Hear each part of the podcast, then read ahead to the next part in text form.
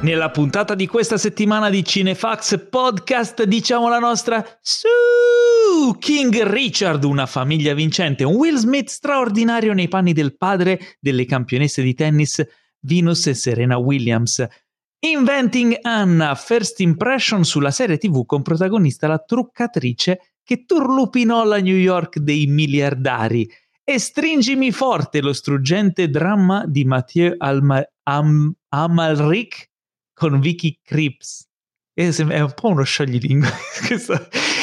Tutto questo e in più la solita dose di novità, recensioni, approfondimenti e tanto tantissimo nonsense su cinema e, ter- e serie tv serviti a voi senza spoiler e con tanta sana passione dalla redazione di cinefax.it. Ciao a tutti, oggi sono un claudicante Paolo Cellamare, virtualmente in studio con me ci sono due agguerriti colleghi, il primo è il fondatore e direttore editoriale Anima e Pilastro di Cinefax, colui per cui il cinema è anche statistica, questo è quello della settimana scorsa. Teo non mi ha aggiornato le, le introduzioni, però eh, tanto è la sua, quindi io la ridico. Il contatore di nomination, che sono sempre lì, Teo Yusufian. Ma ciao a tutti, è fantastico essere qui. Scusate, ma sto ridendo come un cretino. Meno male che avevo il microfono eh, in mute, perché Paolo, hai avuto una sorta di lapsus dovuto alla, alla tua fidanzata. Perché Inventing Anna racconta la storia di una truffatrice, non di una truccatrice. oggi, sono, no, oggi sono bollito. Stavo male Vabbè, perché allora. non potevo interromperti nell'intro. Finiamo, finiamo le presentazioni e poi vi racconto come mai sono così bollito. Perché abbiamo qui un ex cestista, giocatore dell'NBA, no, penna di NBA Religion. laureato in giurisprudenza di impresa, innamorato della New Hollywood e degli attori di metodo e dei piani sequenza, redattore del sito che cura la rubrica Good and Bad sulle carriere di attrici e attori Jacopo Gramegna. Ciao Paolo, ciao Teo, uh, un piacere essere tornato qui, uh, siamo partiti veramente forte. Guardate, allora, cari ascoltatori, questa puntata parte così male, ma sono sicuro che finirà peggio. sono stato vittima della streaming war questa settimana, anzi in particolare in questi ultimi due o tre giorni sono stato tra l'incudine e il martello, dicasi Amazon, anzi Prime Video e Netflix. e sono bollito, sono veramente di- devastato. Beh, vabbè, allora, a parte che ti meriti uno sc grandissimo, ma spiegami. Ma che sc- no. lavoro. Ma eh no, sono stato due giorni... Allora, domenica mattina siamo partiti all'alba per andare a Palma di Mallorca per la presentazione del teaser trailer de il Signore degli Anelli, gli Anelli del Potere, no? la super attesissima serie. Il trailer l'abbiamo visto, il trailer l'avete visto anche, il teaser trailer l'avete visto anche voi e dopo ne parleremo. Super, insomma, super power. Eh, poi praticamente la notte dopo siamo ritornati e eh, oggi ho avuto un altro, un altro lavoro per Netflix, quindi sono stato proprio la, la, streaming war ai massimi livelli. Hai consegnato, hai consegnato, gli Eternal Sunshine Award a Netflix, che ne hanno due da, da Non c'era un, un, esponente. Oddio, forse effettivamente avrei potuto. Me ne sono dimenticato. La prossima eh. volta, la prossima volta che la streaming war continua. Io non oso immaginare cosa succederà quando arriva HBO Max, perché prima o poi arriverà anche da noi, cioè non si sa quando, ma arriverà e saranno schiaffoni.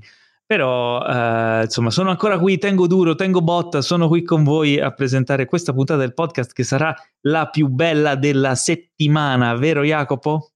Eh? Assolutamente sì, come tutte le settimane, però ce n'è una settimana per volta, quindi sicuramente la puntata più bella. per questo lo dico con questa sicurezza e, e leggiadria. Eh, invece voi ragazzi come state? Jacopo, tu da un po' che non, che non vieni ospite, quindi ti chiedo prima a te cosa stai con, cos'è, cos'è, come sono state le tue, la tua ultima settimana e le tue ultime settimane cinematografiche? Allora, le ultime settimane cinematografiche sono state abbastanza positive, sono riuscito ad andarci abbastanza spesso, non quanto avrei voluto, però non mi posso lamentare tra Del Toro, uh, I fratelli di Innocenzo, il film di cui parlerò oggi, alcune uh, piccole occasioni in paese perché c'è una rassegna in cui ho potuto finalmente recuperare uno dei film di Kim Ki-duk che mi mancavano. Cinematograficamente non, non mi posso lamentare.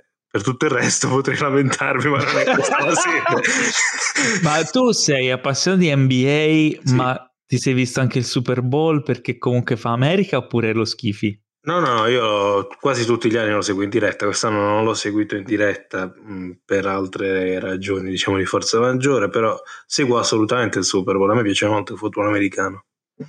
Ok, noi dobbiamo fare, ma, uh, Teo, dobbiamo fare un po', insomma, un commiato al nostro amico Marco Manetti perché i Bengals non ce l'hanno fatta. Eh no, Troppo. Esattamente. Eh, ma tanto lui lo sapeva perché va sempre così. Cioè, tanto insomma, erano, eh, se viste il Super Bowl, Marco sarà contento. Insomma.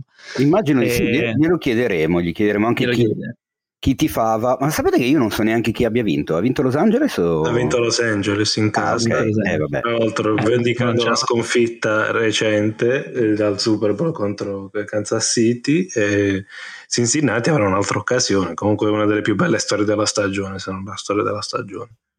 Ottimo. Beh. Beh, beh, a noi ci piacciono le belle storie. La cosa bella degli sport americani, secondo me, è proprio quella, visto che comunque oggi ai cari omuncoli non con le di Instagram ho chiesto di farci delle domandone in merito eh, allo sport nel cinema, vista la recensione principale che andremo poi a, a sviscerare questa settimana. Ehm, secondo me gli, gli, sport, proprio quelli USA so, nella pelle, sono quelli che poi...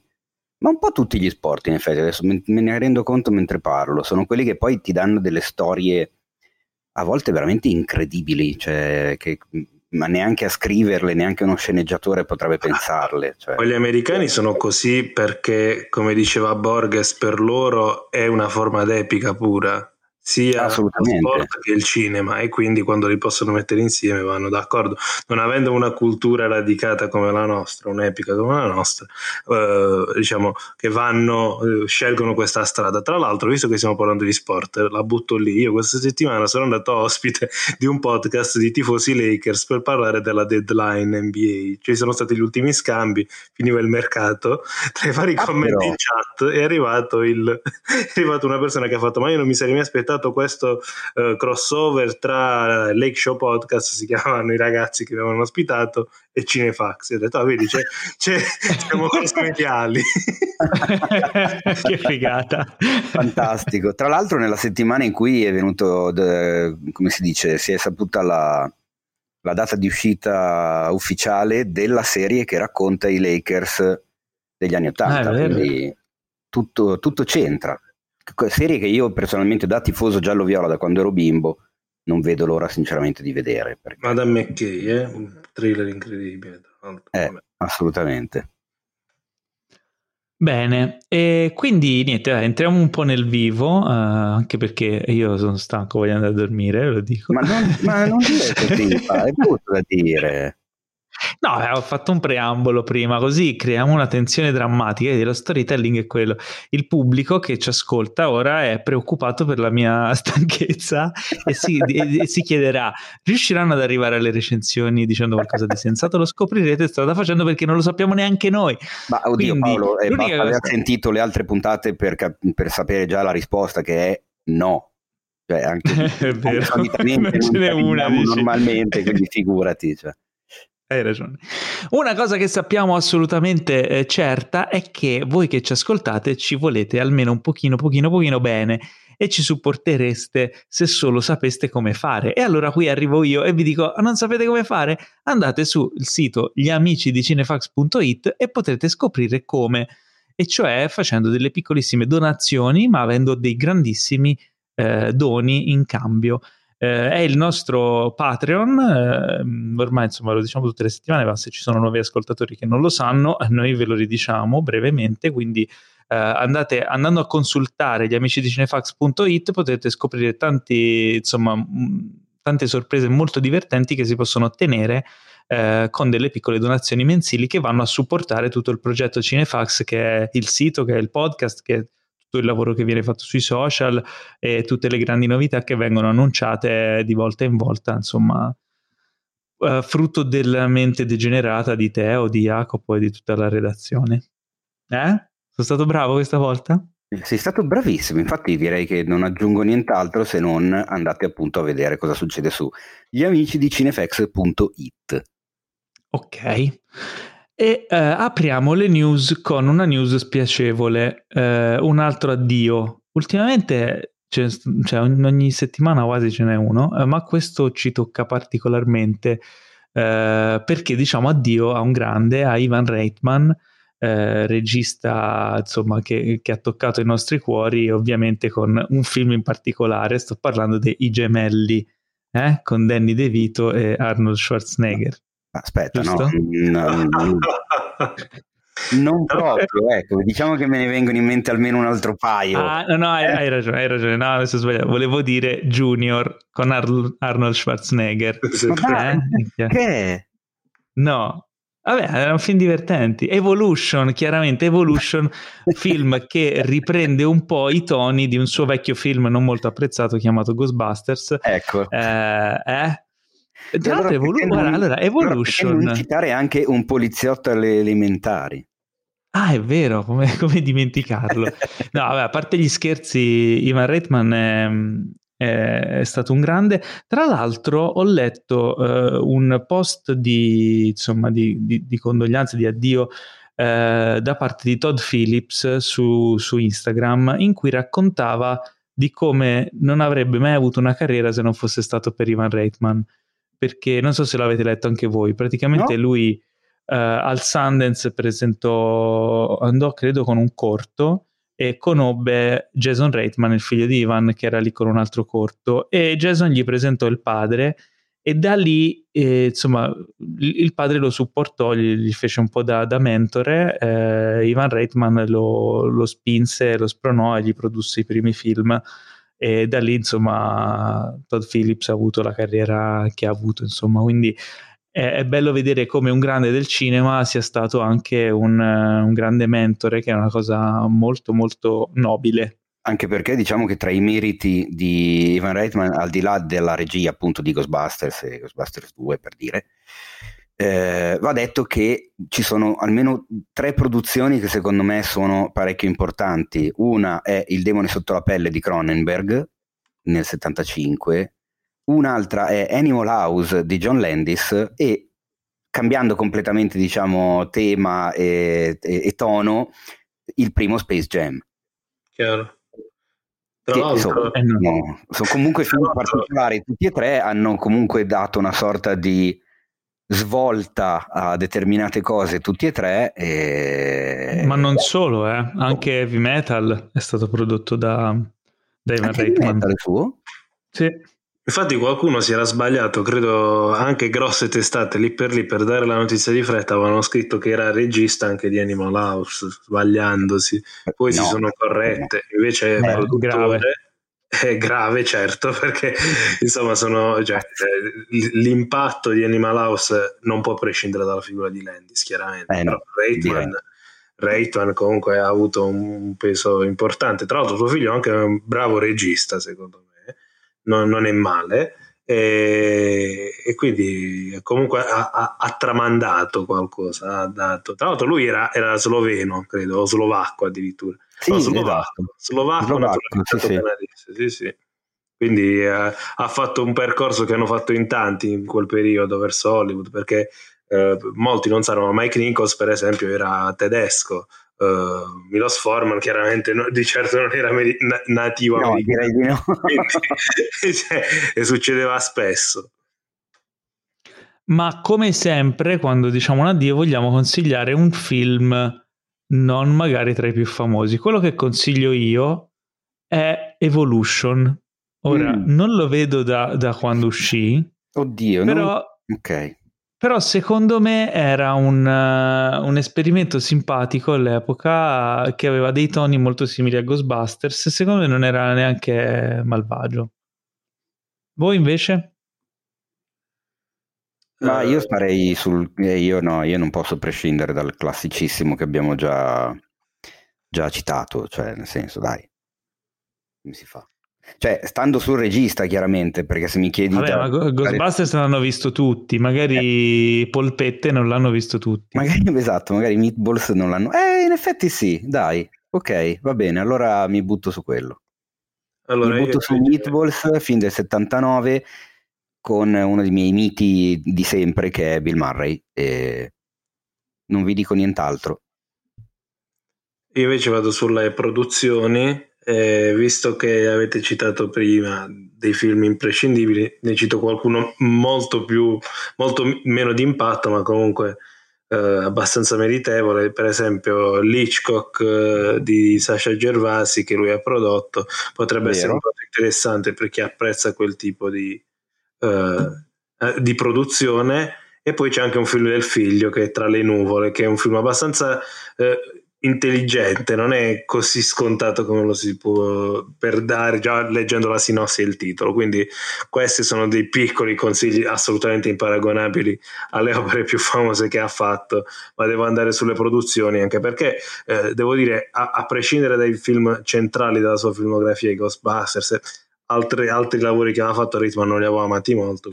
Quindi preferisco consigliare qualcosa che invece mi, mi dà un ricordo migliore. Ecco, di sicuro non il Ghostbusters di Paul Fake Beh, tra le, nuvole, quello, tra le, nuvole, è quello con George Clooney che fa esatto. che fa l'Emilia tagliatore di testa è quello che deve esatto. tagliare il personale e vola come un pazzo sugli aerei esatto con una sì, sì, effettivamente sì. quel film lì parte che sembra un, il classico film commedia romantica che sai già un po' tutto. In realtà c'era parecchia altra roba sotto.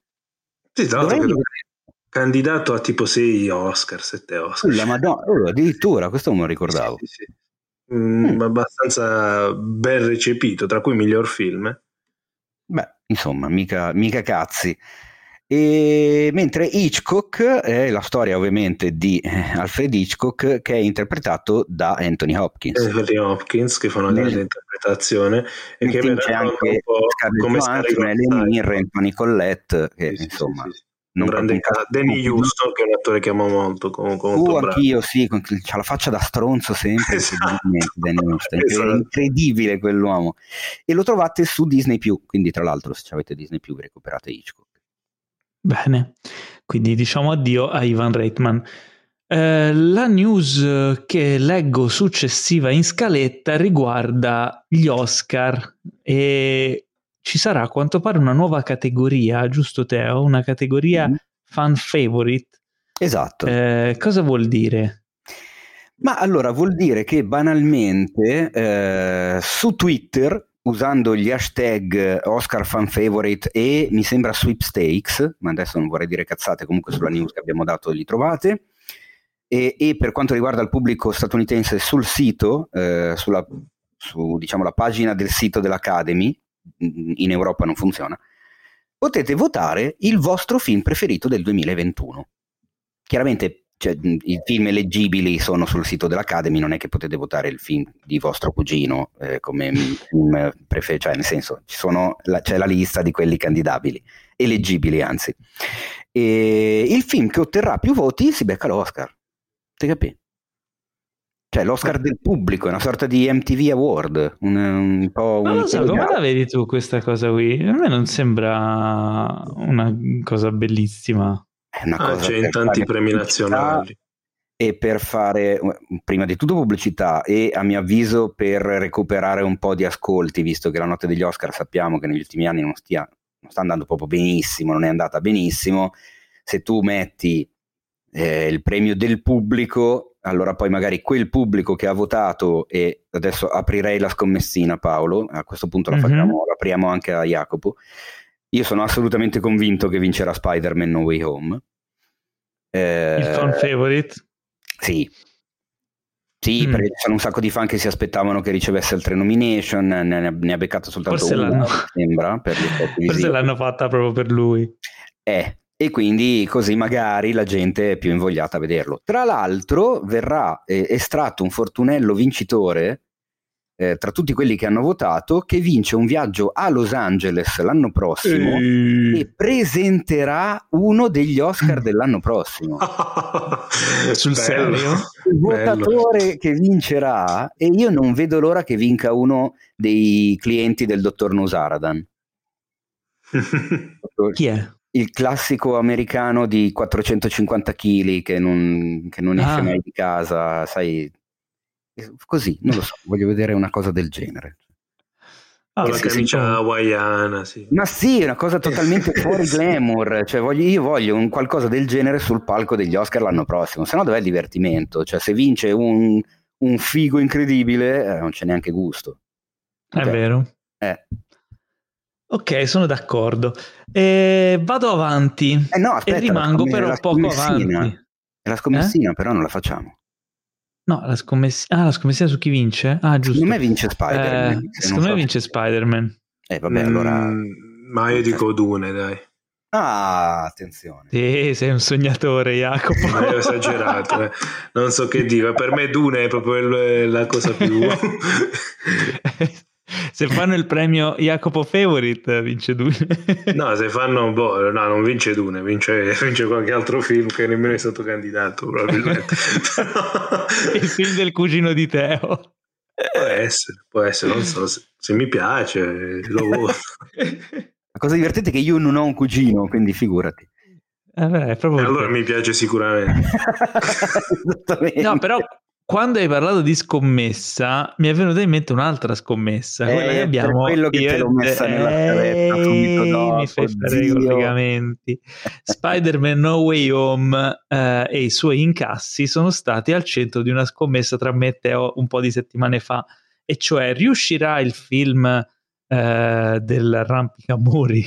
non ho mai detto arrampicamuri a parole, ho sempre letto, ma de- dicendo la voce fa proprio cagare. come- Riuscirà il film dell'uomo ragno eh, a superare i 2 miliardi di incassi e quindi entrare nel club, nel club dei 2 miliardi? Eh, io ho detto sì, Teo ha detto no, e in, in palio ci sono 2 milioni di dollari. Ma non è assolutamente Ah vero. no? C'è una birra brutta di, di scarsa qualità del, del discount. E, allo stato attuale eh, è arrivato, eh, Hai- hai cioè, ha, superato, ha superato Avatar negli incassi stati- statunitensi del mercato degli Stati Uniti Eh sì, non domestici come dicono alcune testate italiane che traducono l'inglese male, quindi non sono gli incassi di casa propria, sono gli incassi degli Stati Uniti. Eh, però insomma è terzo, quindi è terzo negli Stati Uniti, nella classifica generale degli Stati Sì. Uniti, è sesto in quella mondiale e le carte in regola ancora ce l'ha perché deve ancora uscire in Cina, come diciamo ogni settimana e ma continueremo a dirlo forever. uscirà. Eh, adesso eh, con i 400.000 ha ha sorpassato di 480.000 dollari eh, Avatar nottetempo e quindi appunto per gli incassi USA si trova sul podio dietro soltanto a Star Wars 7 e Avengers Endgame che però sembrano abbastanza irraggiungibili mentre appunto a livello mondiale è ancora al sesto posto ma è ancora al sesto posto a un miliardo e otto Eh. Eh, insomma 200 milioni mm. Però 200 milioni, mhm. Punto, Aspetta, aspetta Paolo, aspetta Paolo, che sento sulle papille gustative un certo, un certo sentore di luppolo. Mm. Ah sì, eh? Mm. Mm, Mm. birra del discount. Ma Vabbè, vabbè. Però Ok, io, io ci penso, dico 2 miliardi di incassi questo film e poi... Povera... Vabbè, niente, basta, andiamo avanti. No, no, no, adesso lo dici anche perché molto probabilmente saremo d'accordo sia io che Paolo. quindi- No, nel senso, eh, io in questi giorni mi è capitato spesso di, di parlare con delle persone di un film che è la persona peggiore del mondo, che ho detto che Mm. in Italia bastava mettergli un trailer, che ne so, con una canzone stupida a caso, che ne so, i Soul Sister, farlo sembrare una commedia romantica, eh, avrebbe incassato un sacco, sarebbe diventato film simbolo di una generazione e ci siamo fatti sfuggire questa possibilità. Poi penso, eh, però vanno a- va a prendere 2 miliardi di euro Spider-Man No Way Home, quindi forse siamo lontani da questo livello di simbolo generazionale, ci meritiamo altro. Non lo so, non, non so che cosa ci meritiamo sinceramente, se è una questione... Boh, però le cose ecco stanno così, secondo me Eh, lo il so, film è so. stato veramente furbissimo. E quindi niente, per adesso sta lì. Vediamo È un discorso se... anche di, di tanti tanti elementi che portano in, in, sala la gente, li hanno giocati tutti bene. Sì, sì, sì, no, Eh, alla fine il rincasso si fa, si fa prima che il film esca. Eh, Chiaro, chiaro, ci se la sono giocata bene. Assolutamente. Eh. Speriamo che ora non diventi un cliché, un cliché di promozione. Ecco. Eh, è quello che io... Quello è il problema. Eh sì. La prossima news riguarda invece un film molto atteso, specialmente dai fan di Ana de Armas, e cioè in particolare in prima linea c'è Teo. E si parla di, e peraltro, e i fan anche di Marilyn Monroe, perché Ana de Armas interpreterà Marilyn Monroe in questo film intitolato Blonde. Quindi, Teo, tu che sei fan de- di entrambe queste Esatto. attrici, del Sono, presente e sono- del passato, sono curiosissimo. eh Eh, sì, per- peraltro è messo in mano a un regista veramente competente perché Andrew Dominic ha dimostrato di essere molto bravo e tra l'altro ha già detto voi il film criticatelo quanto volete ma non potrete mai criticare la prova che ha fatto Ana de Armas quindi Mm. ha Però detto anche- testuali parole cioè. Ha anche aggiunto che secondo lui il film è un capolavoro ed è il miglior film del mondo. Che è una Esatto. dichiarazione per un, un po' proprio forte film che ho trovato un po' tortina, se posso un permettermi. po' forte è un altro tipo di, di promozione. Lui dice, sì, Sì, sì, so. sì, però magari anche un po' meno, cioè così. Ah, eh. è una strategia. oh. Cioè, io, io quando faccio tipo quando cucino le polpette, io dico sempre: queste sono le polpette migliori che siano mai state fatte sulla terra. no? Poi le, le servo ai miei amici commensali e mi dicono: Ah, sì, dai, sono beh, ok. la polpetta peggiore del mondo Ecco. No, peggiore, però. Tra l'altro, diciamo che mi. Paul Thomas Anderson, sempre la persona peggiore del mondo, ha detto che è il miglior film del mondo. Quindi due film tipo in tre mesi in cui è stato detto che è il miglior film del mondo. Pazzesco. Fantastico. Almeno di dicessero è il, è il miglior film che starete guardando nel momento in cui lo starete guardando. Della settimana. perché il nostro podcast alla fine, cioè ci, Esatto. ci rubano, ci rubano i claim. Eh, vabbè. Eh, ok, cos'altro dire? Il film Blonde è basato sul romanzo omonimo di Joyce Carol Oates ed è costato 20 milioni di dollari. Sarà la vita di... no, anzi non tutta la vita, saranno ehm, eventi tratti dalla vita della famosa attrice, icona hollywoodiana, ehm, raccontati in chiave romanzata, quindi insomma sarà molto, credo, mm, una- in chiave insomma romanzata. Cinematograficamente, narrativamente, storytelling, non proprio non so quanto sarà fedele a- agli eventi reali. Cioè, e nel film ci dire- saranno anche Eh, eh? ah, no, scusami, no, no, no, perdonami, non volevo. ci saranno Adrian Brody, eh, Bobby Cannavale ed è stato girato nel 2019, quindi Eh insomma in- è lì quasi pronto o pronto da un po'. Era quello che volevo aggiungere, infatti, il fatto che eh, forse potrebbe vedere la luce in quel del Festival di Cannes di quest'anno, Bello. mm, altrimenti prenderà e uscirà eh, su Netflix. Ehi, Eh, così. E vabbè, Eh, e E lo vedremo. vedremo lì. E la guerra degli streaming, eh, de- la guerra dei flussi continuerà. Continua. E continua anche nella prossima news perché? Perché dopo eh, che Amazon, eh, come vi, vi racconteremo più tardi, insomma, si, si appresta a presentare la serie del Signore degli Anelli, attesissima e super eh, chiacchieratissima, non è l'unica bomba che hanno in serbo perché a quanto pare produrranno una serie TV da Blade Runner. Quindi dopo 2049 ci sarà un Blade Runner 2099 che sarà una serie TV di Prime Video. Cosa ne pensiamo di questa cosa qui? Io potenzialmente sarei anche curioso, ma chi c'è alle redini di questa serie? Si sa già qualcosa? E c'è la showrunner di Shining Girls, Mm. che però io ancora non ho visto. Non ho idea Neanche di io. cosa sia. È una serie di Apple TV, una di quelle che poco, poco tempo fa avevo detto vi, vi farò sapere, visto che ormai non si sa perché sono diventato l'uomo Apple del podcast. C'è, c'è- c'è soltanto io Apple TV e guardo solo io le produzioni loro. E prodotto dalla società che ha già prodotto The Expanse, che non so se avete presente. Ah, beh, sì. Ok. Non l'ho visto, ma ne, ne tanti, chi, chi, è fan di The Expanse ne parla sempre molto bene.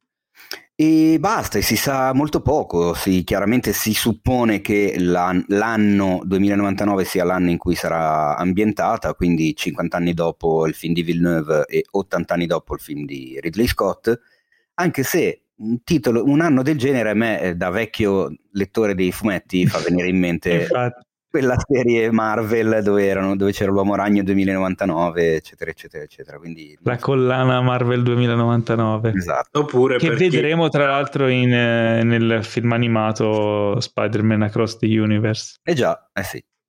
Vero?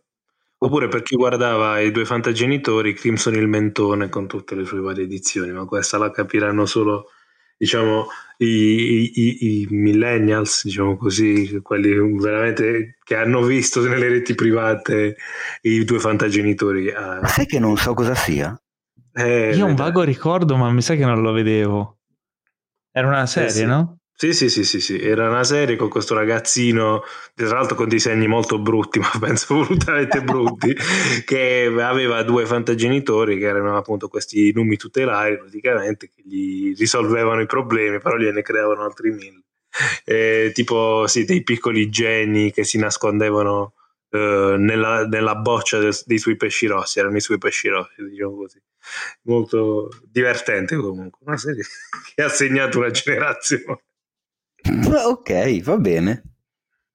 C'è un film che è in... Uh, se, se, ne parla da tanto uh, e ancora è in, in lavorazione e mm-hmm. racconta una storia vicina a noi italici italiani. Si tratta di Ferrari, anzi Enzo Ferrari, uh, film che sarà diretto da Michael Mann e che adesso sappiamo avrà nel cast Adam Driver e Penelope Cruz. Adam Driver per l'appunto uh, interpreterà proprio Enzo Ferrari, Penelope Cruz Laura Ferrari, nel cast ci sarà anche Shailene Woodley eh, e ancora non, non, non, si sa altro, no? No, allora si sa che è preso dal, che tra, sarà tratto dal libro eh, Enzo Ferrari, L'uomo e la macchina, di un autore però statunitense, attenzione, quindi boh, allora io sono molto curioso anche perché tra, la, tra, le case di produzione c'è anche la, la Leone eh, italiana, però non so se appunto se, quest- se, se, il taglio sarà visto da un occhio a stelle strisce, piuttosto che... Sicuro, eh, mi, fa, mi, fa, molto paura questa cosa. Eh, vedi, loro non sono l'unico. Eh, e l'altra cosa che mi fa paura è Penelope Cruz quando la, viene diretta dai registi americani fa le peggiori prove della sua carriera quasi sempre. Cioè, cioè, o sei Woody Allen o, o, fai veramente quella prova orribile che ha fatto in Blow per esempio. Cioè, però stiamo delle... parlando di Michael Mann. E eh, appunto. C'è solo Michael Mann che può salvare questa eh. situazione. Eh beh, e io se non ho può lui... paura. E invece io qui, sono... Una... Eh, dimmi. No, eh, no, no dicevo, sono, sono, sono, curioso di vedere che cosa, cosa, succederà e mi fa ridere perché comunque è una cosa che abbiamo notato in tanti quando è uscita la news che appunto negli Stati Uniti sembra che si siano presi bene per le Italian Dynasties uh, in, in Cinematic Universe, cioè dopo i Gucci adesso ci sono i Ferrari e poi chissà che cos'altro sceglieranno di raccontare, insomma. Dai, tipo, tipo. Non lo so, potrebbero... oh, ce ne sono tanti. Ce ne sono tanti, esatto. Gli Agnellis, gli Agnellis. Gli Agnelli, gli Agnelli. Visto che siamo a tema sportivo, gli Agnellis bella, non... bella saga con gli Agnelli. Del vecchio. Vengono fuori dieci stagioni stile House of Cards. Eh. Esatto. I del vecchios. Bello, però eh, vorrei il... Um, come si chiama? Oddio. Non lo so. No, va, non mi vengono i nomi, non mi vengono i nomi. non ce la Cosa? posso fare. Coso lì, come si chiama? Quello che ha il sub uh, mimetico. Ah, Lapo. Lapo, Lapo, Lapo, Lapo è che vuole arrivare alla, all'ottava stagione in cui c'è la saga di Lapo. cioè, chiaro, c'è... Sì. Non mi veniva il nome, per me è quello che è il submimetico, tipo Batman il suo camouflage. Oddio mio. Eh, invece un altro italiano che invece di essere protagonista di una saga è il regista di altre saghe è Luca Guadagnino che torna in America a dirigere un film eh, dal titolo Challengers che avrà come protagonista Zendaya, giusto? Pro- protagonista addirittura, sai che non so se... Nel cast. Boh, sarà nel cast. Lui non vede l'ora comunque eh, di mettere effetti... mani su un'altra diva, un'altra, un'altra potenziale bellezza giovane da plasmare. Sicuramente Zendaya, diciamo che non, non, la metti, eh. non, la prendi per un cameo esatto. effettivamente, quindi potrebbe essere che sia la protagonista. Dovrebbero esserci nel cast anche Mike Faceit, eh, che tu conoscerai per uh, West Side Story, Paolo, ti ricordi? Oh. Sì, non mi ricordo che personaggio interpreta, ma sì. Eh, Josh O'Connor, che abbiamo visto in The Crown, e Amy Pascal, che farà la produttrice, già produttrice dietro a Euphoria, quindi Zendaya, insomma, gioca in casa. Sì. Ehm, questa è la, la news. Sì, il, il avete... di, eh, sì, ma, ma, vogliamo dire anche di che cosa. Guarda, eh. è veramente stanco tanto, Paolo. sono, sono, sono cotto, aiutatemi. Aiuto. Parla di una ex giocatrice di tennis diventata allenatrice. Così. Beh. Eh? E tennis, okay, eh, sempre vedi, sport nel cinema, vedi, siamo, è la puntata giusta questa. È uno sport, tra l'altro, che credo Guadagnino ami particolarmente. Perché? Non lo so, ce lo vedo che gioca. È molto signorile, sì, in effetti. Ma che molto... cazzo? Ma, ma... Molto eh, Jacopo mi dà, mi dà corda. Ma sì, eh, sì, dai, se penso agli scenari di, di Bigger Splash eh. ci sta benissimo. Ah, beh, Dal sì. Fiennes che gioca a tennis, tutte queste... Ma ci sta, ci sta. Vedi? Ok. Tra l'altro, invece... sentire parlare Luca Guadagnino di cinema è veramente bellissimo perché se inizia a parlare, eh, sta anche due ore, dice delle cose, tutte le interviste sono impressionato dalla sua dalla, dalla, vastità del repertorio di film che tira fuori. Beh.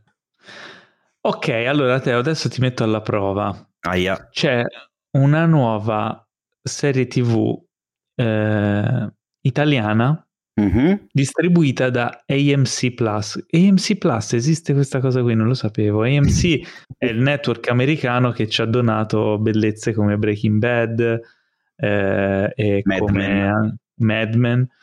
Eh, negli ultimi anni, a parte vabbè, The Walking Dead, che insomma è un po' degenerato nel corso degli anni, ma non ha tirato fuori grandi nuove perle. Sembra mm. quasi un po' mh, abbia perso un po' di smalto AMC. E questa serie, però, sarà la prima serie TV italiana che distribuiranno eh, The That Dirty Black Bag. Esatto. Peraltro girata in Puglia, eh? Girata in Puglia, Puglia nera. Sì, di sì. cosa si tratta? Allora, in realtà è una, um, come si dice, un westernone mm. nato dalla mente, dalla penna del, eh, di Mauro Aragoni, che non so se ti ricordi, ma tempo fa era, diciamo, assurdo alle cronache per il cortometraggio eh, Nuraghes Arena. Sì che parlava già il, il corto con tutti gli sciamani sardi di duemila anni fa, cioè delle cose ultra... Un salmo. Una, un'atmosfera veramente... Ma cosa c'entra Salmo? Eh, c'era, ah, salmo, c'era, c'era Salmo, che scemo. C'era, c'era Salmo, Salmo, salmo sì, hai ragione. Sai che eh, ho avuto il flash, ho detto, ma perché devi fare il pirla? Invece no. Quindi la, tua fama, la tua fama ti precede. Capite che sono stanco, però. C'era Salmo e c'era Jennifer Lopez. Quando dici una cosa, prim- il mio primo pensiero è che tu ti stia facendo il cretino e quindi non ti do retta. In realtà no, è vero, c'era Salmo. Ovviamente okay. sardo e quindi ok. Non c'era Jennifer Lopez. Però. Non c'era però Jennifer Lopez. E allora, se vuoi ti leggo la sinossi, perché secondo me è figa. Di, di That Dirty Black, Bag. Che, cavolo, è difficile dirlo dove si intrecciano epica e romanticismo nel racconto del lato oscuro del Far West. La storia ruota intorno agli otto giorni cruciali dello scontro tra Arthur McCoy, interpretato da Dominic Cooper, uno sceriffo dal passato difficile, e Red Bill, cui presta il volto Douglas Booth, un solitario cacciatore di taglie noto per decapitare le vittime infilandone le teste in una sporca sacca nera perché, come ama affermare, le teste pesano meno dei corpi. Eh. Un po' la palistiano. Eh, molto tarantiniana questa chiusura, eh? quella sulle teste pesano meno dei corpi, mi ha fatto pensare molto a The Hateful Eight. No, comunque è molto interessante, eh, tra l'altro ho girato, ripeto, da queste parti, cioè, ho, ho, ho, visto e letto molto battage pubblicitario da queste parti perché comunque è un orgoglio per la commission e per comunque il territorio in genere, quindi Beh. seguirò le sorti della serie, è abbastanza interessante. Tra l'altro c'è un bel cast, eh? c'è un cast di tutto rispetto perché ci sono Travis Fimmel che ricorderete in Vikings e anche in War. Uh, War? War? War? War? Cosa? In? Si chiama il film? Ma War, Warcraft. Warcraft. Ah, okay. Warcraft. Non siete, non siete, sul pezzo. Uh, c'è Aiden Gillen, dito corto, in, uh, dito corto in Game of Thrones e Carchetti in The Wire per gli estimatori. Uh, c'è Zoe Boyle, c'è Douglas Booth, c'è Dominic Cooper. Uh, ci, sono, eh, ci, sono, un sacco di, di, di, di attori di cast comunque mh, mm, misto, ma un sacco di attori internazionali. La mia Insomma, domanda progettone... è ma visto che va in onda sulla piattaforma streaming di AMC, che neanche Paolo, con tutto il suo sapere, l'aveva mai sentita nominare, mm dove cacchio arriverà da noi? Perché comunque essendo coproduzione italiana, girata in Italia, e avranno preso degli accordi con qualcuno per farla vedere qui.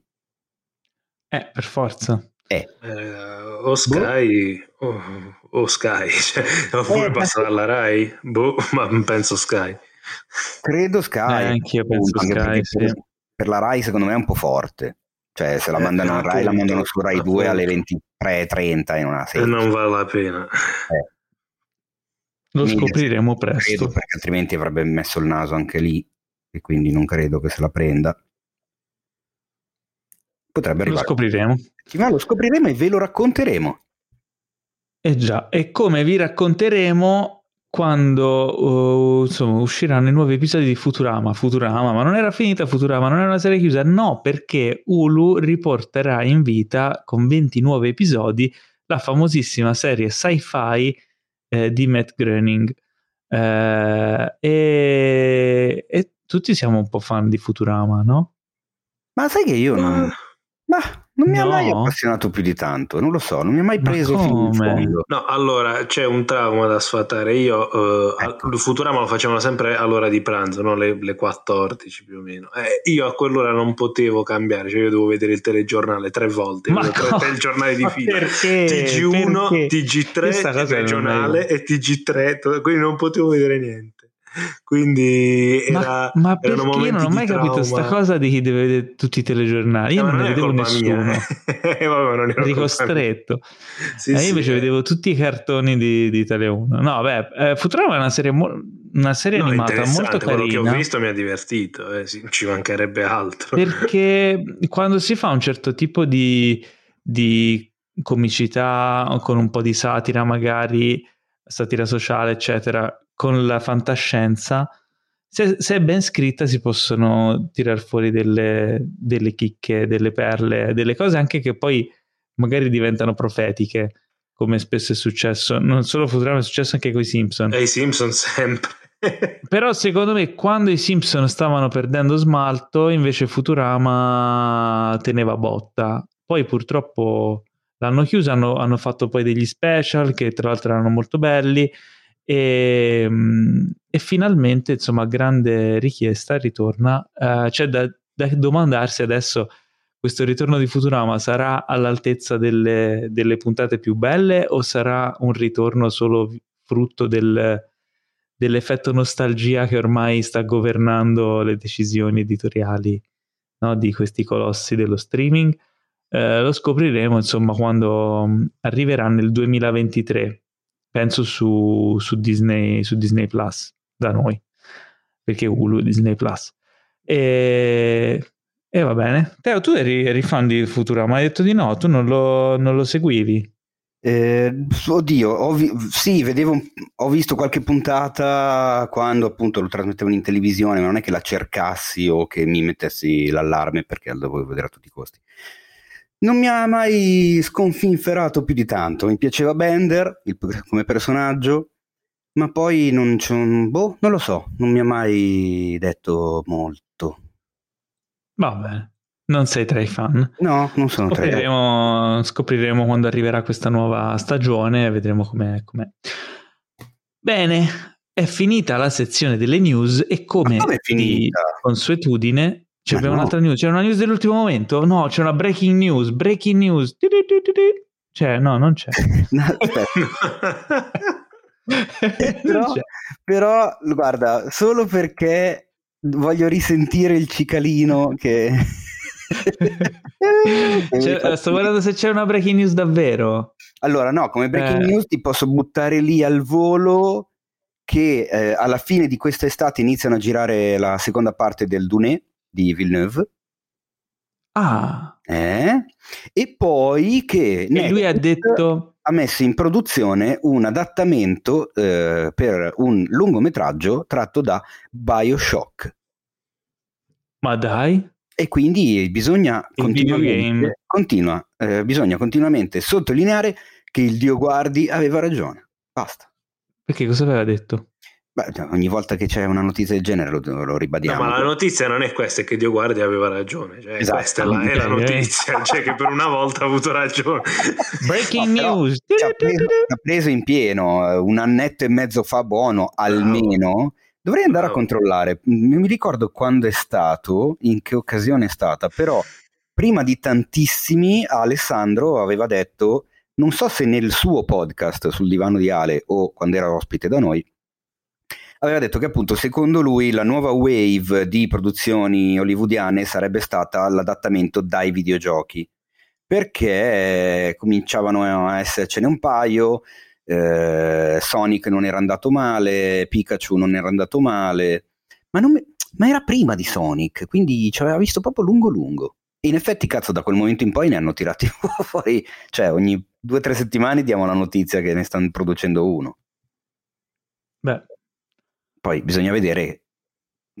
Per adesso abbiamo soltanto detto che ne stanno producendo, ancora non abbiamo visto tu perché deve uscire Halo, eh, c'è ancora Splinter Cell che dovrebbe avere Tom Hardy nel cast, che boh, è mezzo fermo quel progetto ma non è ancora stato abbandonato. c'è Uncharted un- che già, Eh. che già puzza di capolavoro. C'è Uncharted. Quindi vediamo poi i risultati. Secondo me è un'onda che potrebbe veramente finire prestissimo perché insomma, se Ma 2, Ma 3, 4 magari, magari, no. Eh. eh. eh, Comunque, eh, tornando un attimo, prima di passare alle domandone, tornando un attimo al discorso Super Bowl, eh, voi avete visto gli spot del Super Bowl di quest'anno? Non tutti, non tutti, ma io L'anno- non sono mai sì. appassionato più di tanto. Degli spot del Super Bowl? No, sinceramente. Io di solito sì. sì, e negli altri anni facevamo anche la news apposta sul sito, Eh, mi ricordo. raccogliendo i- gli spot cinefili più fighi, eccetera, ma non siamo riusciti a coprirla questa. Forse il più bello di No. tutti era quello con LeBron James che parla con se stesso a 18 anni. Forse Ah. quello più di impatto, quello era interessante. L'ho chiesto perché ho appena scoperto, cercando la breaking news che non c'è, ho scoperto e non l'ho ancora visto, che c'è uno spot eh, dei, dei Soprano, cioè tipo con- ambientato nei, nei Soprano al, al giorno d'oggi con i, i personaggi cresciuti e, e lo devo vedere, cioè no, non posso fermare appena finisce il podcast, la prima cosa che faccio vedrò questo spot, quindi lo segnalo per tutti i fan dei Soprano. non l'ho visto nemmeno io, magari è una cosa figa. E passiamo alla domandona. La domandona della settimana, che questa settimana sono tre. Ho visto che te- Teo ne hai scelte tre e In realtà ne no. leggerò tre. In realtà non, Non sono so. proprio tre, però leggi e ti renderai conto di cosa si tratta. Leggo e mi sarà letto. Esatto. Eh, Baca Anca ci domanda o ci scrive: Baca Anca, che nome è? Non ho domande interessanti su tecnicismi o altro. La mia è più becera. Teo e Paolo, volete adottarmi? Non occupo molto spazio, ve lo giuro. Sono, sono solo alla puntata 42, più o meno dicembre 2019, cerco di ascoltarvi in ogni momento libero che ho Mi sento male quando non riesco ad arrivare alla fine della puntata. Mi state intasando la lista di film da vedere, ma vi voglio bene anche per questo. è bellissimo perché quando ascolterà questa, questa, puntata in cui leggiamo il suo, la sua domanda, probabilmente avrà... Sarà il 2030. Tipo, perché saremo già morti dentro, perché mi fa, ridere, mi fa ridere che sia alla puntata 42 mentre stiamo registrando la puntata 143 Beh, ma secondo me ma eh, a parte che non ho capito se è un maschio o una femmina comunque secondo me Illo o Illa ascolta le puntate nuove che escono e quando finisce la puntata nuova nel tempo rimanente sì, si fa riascoltare quelle vecchie. cioè, sarebbe, insomma, sarebbe adottare uno psicopatico. No, Se no ci hanno mandato un messaggio tipo bottiglia nel, nell'oceano nel tempo, esatto. sperando di ritrovarlo. Allora, Beh, io comunque la mia risposta... Sapere. Facci sapere come, come ci ascolti e se hai ascoltato questo tuo messaggio oppure lo hai ascoltato 301 puntate, che è una cosa fantastica. Esatto. La, mm, la, domanda non ha una risposta semplice perché deve essere unanime. La mia risposta è sì. La, la risposta di Teo è? La mia risposta è assolutamente. Assolutamente no o assolutamente sì? Ah, assolutamente, quindi. Ah, quindi è sì assolutamente, eh. non assolutamente sì perché l'ho data prima io. Jacopo, eh, la tua risposta qual è? La risposta è, vabbè, se ti vuoi spostare fin qui, vieni pure, cioè, si trova una soluzione, però stai okay, lontano quindi... sia da Paolo che da te. Perfetto, quindi è così, allora, eh, io e Teo ti adottiamo e puoi andare a vivere da Jacopo in Puglia. Perfetto, ecco. sei a posto. Ok. Perfetto. Eh, da, da, zio Jacopo. ok, Mark Guerini, Mark Guerini è il prossimo domandatore e ci chiede, è una domanda questa, non lo so. Ho recuperato giusto oggi Dangal, consigliato da Paolo in una delle prime puntate del podcast. Non una domanda, ma solo grazie per averlo consigliato. Gran bel film. Non mi ricordavo di averlo consigliato, ma mi fa piacere perché me lo ricordo. È uno di quando vedi questi film strani, comunque un film indiano particolare, e dopo uh, anni te lo ricordi ancora, vuol dire che bello o meno bello che possa essere, sicuramente ti colpisce ed è una cosa positiva, no? Vado avanti. Avete commenti su questo? No, perché non era una domanda, quindi vado no, avanti. No, volevo farti sapere che c'è un nostro ascoltatore che ti ringrazia ogni tanto. Beh, io sono contento, aprire. fiero e contento. Eh. E ringrazio Marco Guerini per avermi ringraziato. Oh, Il bello. prossimo è Dimitri eh, Chechi. Dimitri Chechi che ci chiede quale potrebbe essere uno sport che ancora non è stato portato al cinema o se lo è stato senza grandi successi che funzionerebbe sul grande schermo, volendo anche dal punto di vista comico e non come spesso accade biografico. Allora, prima non, cosa, non la persona che ci ha fatto questa domanda è figlio di Yuri. Infatti, se lo volevo la risposta agli anelli. Volevo, volevo, fare uno sk gigantesco a noi podcast. Perché sono una cosa perché mi ricordavo si chiamasse così, e in effetti è lui. Io so che il figlio di, del grandissimo Yuri Keki è un nostro fan perché me Ma lo dai. ha detto suo papà quando questa, eh sì, l'estate scorsa ho lavorato con lui per il programma delle Olimpiadi. Mi si è avvicinato Yuri Keki dicendomi ciao, guarda, mio figlio è un tuo fan. E, e, io in quel momento potete immaginare come mi sono sentito, c'avevo davanti una leggenda vivente, cioè, ho detto scusa un attimo, ma è tutto ciò è abbastanza surreale. E quindi niente, eh, ho mandato un messaggio vocale a Dimitri che approfitto per ringraziare tantissimo. Tuo papà è una splendida persona, oltre che atleta che conoscono. È una leggenda. Eh, assolutamente sì, ma poi, la, poi lavorarci è stato fantastico. E quindi niente, ho, ho, anche colto questa occasione, dato che comunque era una domanda alla quale volevamo rispondere. Per Ma che bella, questa cosa mi, mi, riempie di gioia. Io da qualche anno, caro Dimitri, eh, mi sono, cioè, mi diletto col calisthenics e quando trovo dei video tipo su YouTube dove tuo padre dà consigli, spiega roba, eccetera, li guardo tipo con uh, avida cupidigia e quindi è una figata, fa piacere, ne spero che anche te ti alleni e quindi dirò se non gli anelli, il calisthenics. Però un non so come film, possa rendere. Mamma mia. Difficile. Una cosa brutti, un film bruttissimo, non sto dicendo che sia un film bello, sarà un film orribile, però io, te e tuo padre si va a vederlo insieme. va bene? Ah, ecco, ah, hai capito. Jacopo invece? Allora, eh, io penso che a livello cinematografico sia proprio sperimentale come idea eh, da approfondire, possa essere interessante fare un film su un sport che chiede allenamento enorme e un gesto barbaro con, concentrato in pochi secondi. Perché di solito il film invece anche è spesso incentrato su quanto dura poi il gesto. Pensiamo ai film sul pugilato, sul basket, sul calcio cioè la rappresentazione della partita finale dello match finale è sempre molto rilevante.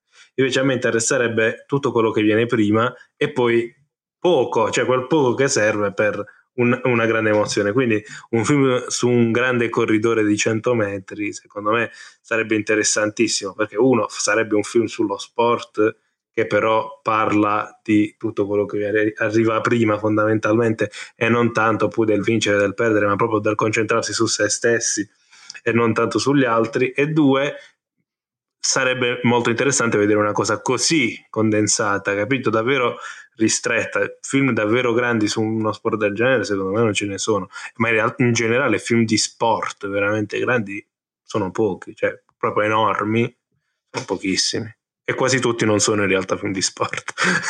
Beh, e Teo invece? No, eh, mi collegherò nella recensione della settimana a quello che ha appena finito di dire il Grammy, tra l'altro, perché mi trovo abbastanza d'accordo. E allora io ho la convinzione che a questa domanda abbiamo già risposto tipo mille anni fa. Forse ci darà una mano mh, mm, eh, Anca che eh, sta ascoltando la puntata 42. Perché ho... se, anche, se anche le ascolta alternando quella nuova a quella vecchia, magari becca la, le due puntate insieme esatto. con la stessa domanda. Esattamente. E perché mi ricordo la risposta che avevo dato.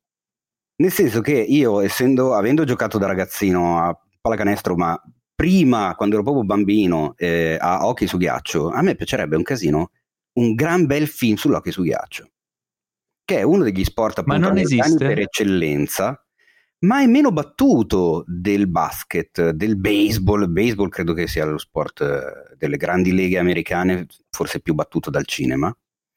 Eh, se guardiamo hockey, football, baseball e basket, credo che Loki sia quello più bistrattato. Ce ne sono di film, mi viene in mente uno di, con Paul Newman, che se non vado errato tra l'altro gi- diretto da anche da un gran regista, adesso mentre parlo ve lo vado a recuperare, che era eh, Slapshot, mi viene in mente il titolo originale perché proprio indica colpo secco, un, sì, un sì, colpo, sì. colpo secco, bravissimo.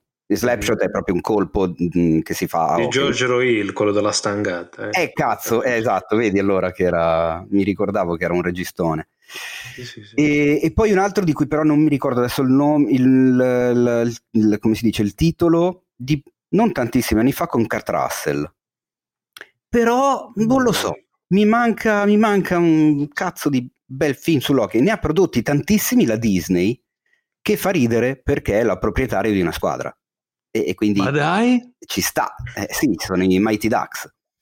Eh, no. Ci sta che Disney, in quanto proprietaria di una delle squadre della, della NHL, abbia finora prodotto ah, veramente credo almeno 5 o 6 film sull'occhio su ghiaccio, tra cui uno dedicato proprio alla sua squadra. Ma la Disney possiede ah, anche altre sì. squadre di altri sport? Non mi sembra. Memoria, non, non mi... l'unico, l'unico, sport di cui la Disney possiede una squadra è uno sport violentissimo. È una cosa esatto, fantastica. Esatto, infatti stavo per dirlo, sarebbe bello un film sull'hockey su ghiaccio, però come Tonia, cioè un film del genere, eh, un eh, film con le risse, cioè un film così, non di certo... Non è violentissimo Paolo, fa parte del gioco. Eh, appunto. Fa, ma io fa davvero, è il bello che fa davvero Però, parte del gioco. Se ti raccontassi cosa insegnavano a noi, io ci ho giocato dagli 8 ai 13 anni. Mm-hmm. Se, se, ti raccontassi cosa ci insegnavano quando avevamo tipo 9-10 anni, che è una roba imbarazzante. Cosa vi insegnavano? Tra l'altro io giocavo nei, come si chiama, eh, nei Diavoli di Milano e siamo stati per qualche anno anche il Milan, quindi posso dire di aver giocato nel Milan, raga. Eh? Eh, bravo, ma cosa ti insegnavano? Silvio. E beh, mm, basilarmente che la, l'avversario non era l'avversario, ma era il nemico.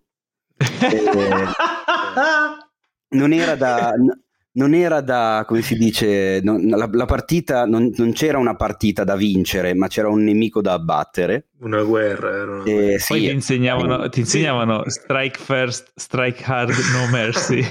ma guarda, allora ti posso raccontare che una partita è stata sospesa quando eravamo in trasferta ad Aosta per una rissa furibonda a centrocampo che ci vide coinvolti tutti, compresi anche quelli che erano in panchina, che hanno saltato la balaustra, sono entrati a menare tutti avevamo dieci anni, Paolo. Eh, ma spieghiamo agli ascoltatori, nell'hockey è regolamentata la possibilità di, appunto, di gestire una rissa tra due giocatori entro un limite di tempo che credo sia i 30 secondi, quant'è? È un limite di tempo abbastanza so. ristretto, per cui possono picchiarsi da regolamento. Sì, non credo che questa cosa valga anche per i bambini di quell'età, però va bene. però eh, stavo spiegando. sì, sì, no, però mi ricordo, cioè, era, eh, senso, se devi caricare un avversario in balaustra non ti fai tanti problemi a farlo, ecco, e se lo facevamo noi bambini, se uno guarda una partita di NHL ha idea di, di, di, come funzionano le cose. Comunque c'è pattini a una velocità assurda. Il disco quando lo lanci raggiunge velocità non, non indifferenti e prendertelo addosso non è mai piacevole anche se sei tutto protetto.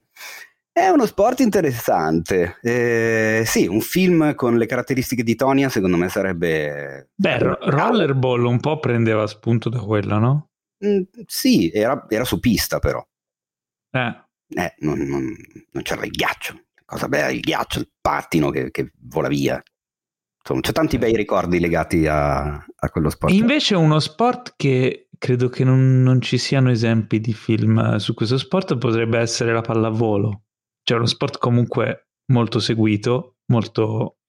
insomma, uno sport grande, ma non mi ricordo nessun film sulla pallavolo. A parte Mila e Shiro, il cartone animato, Beh, se vabbè, magari esiste una, una versione... Una stagione da ricordare, per esempio, che hanno fatto di recente con sì. una storia abbastanza triste, con Ellen Hunt, credo sia nel cast. Eh, però sì, effettivamente film eh, o Niente film di, di, un certo spessore sul, sul volley non ce ne sono.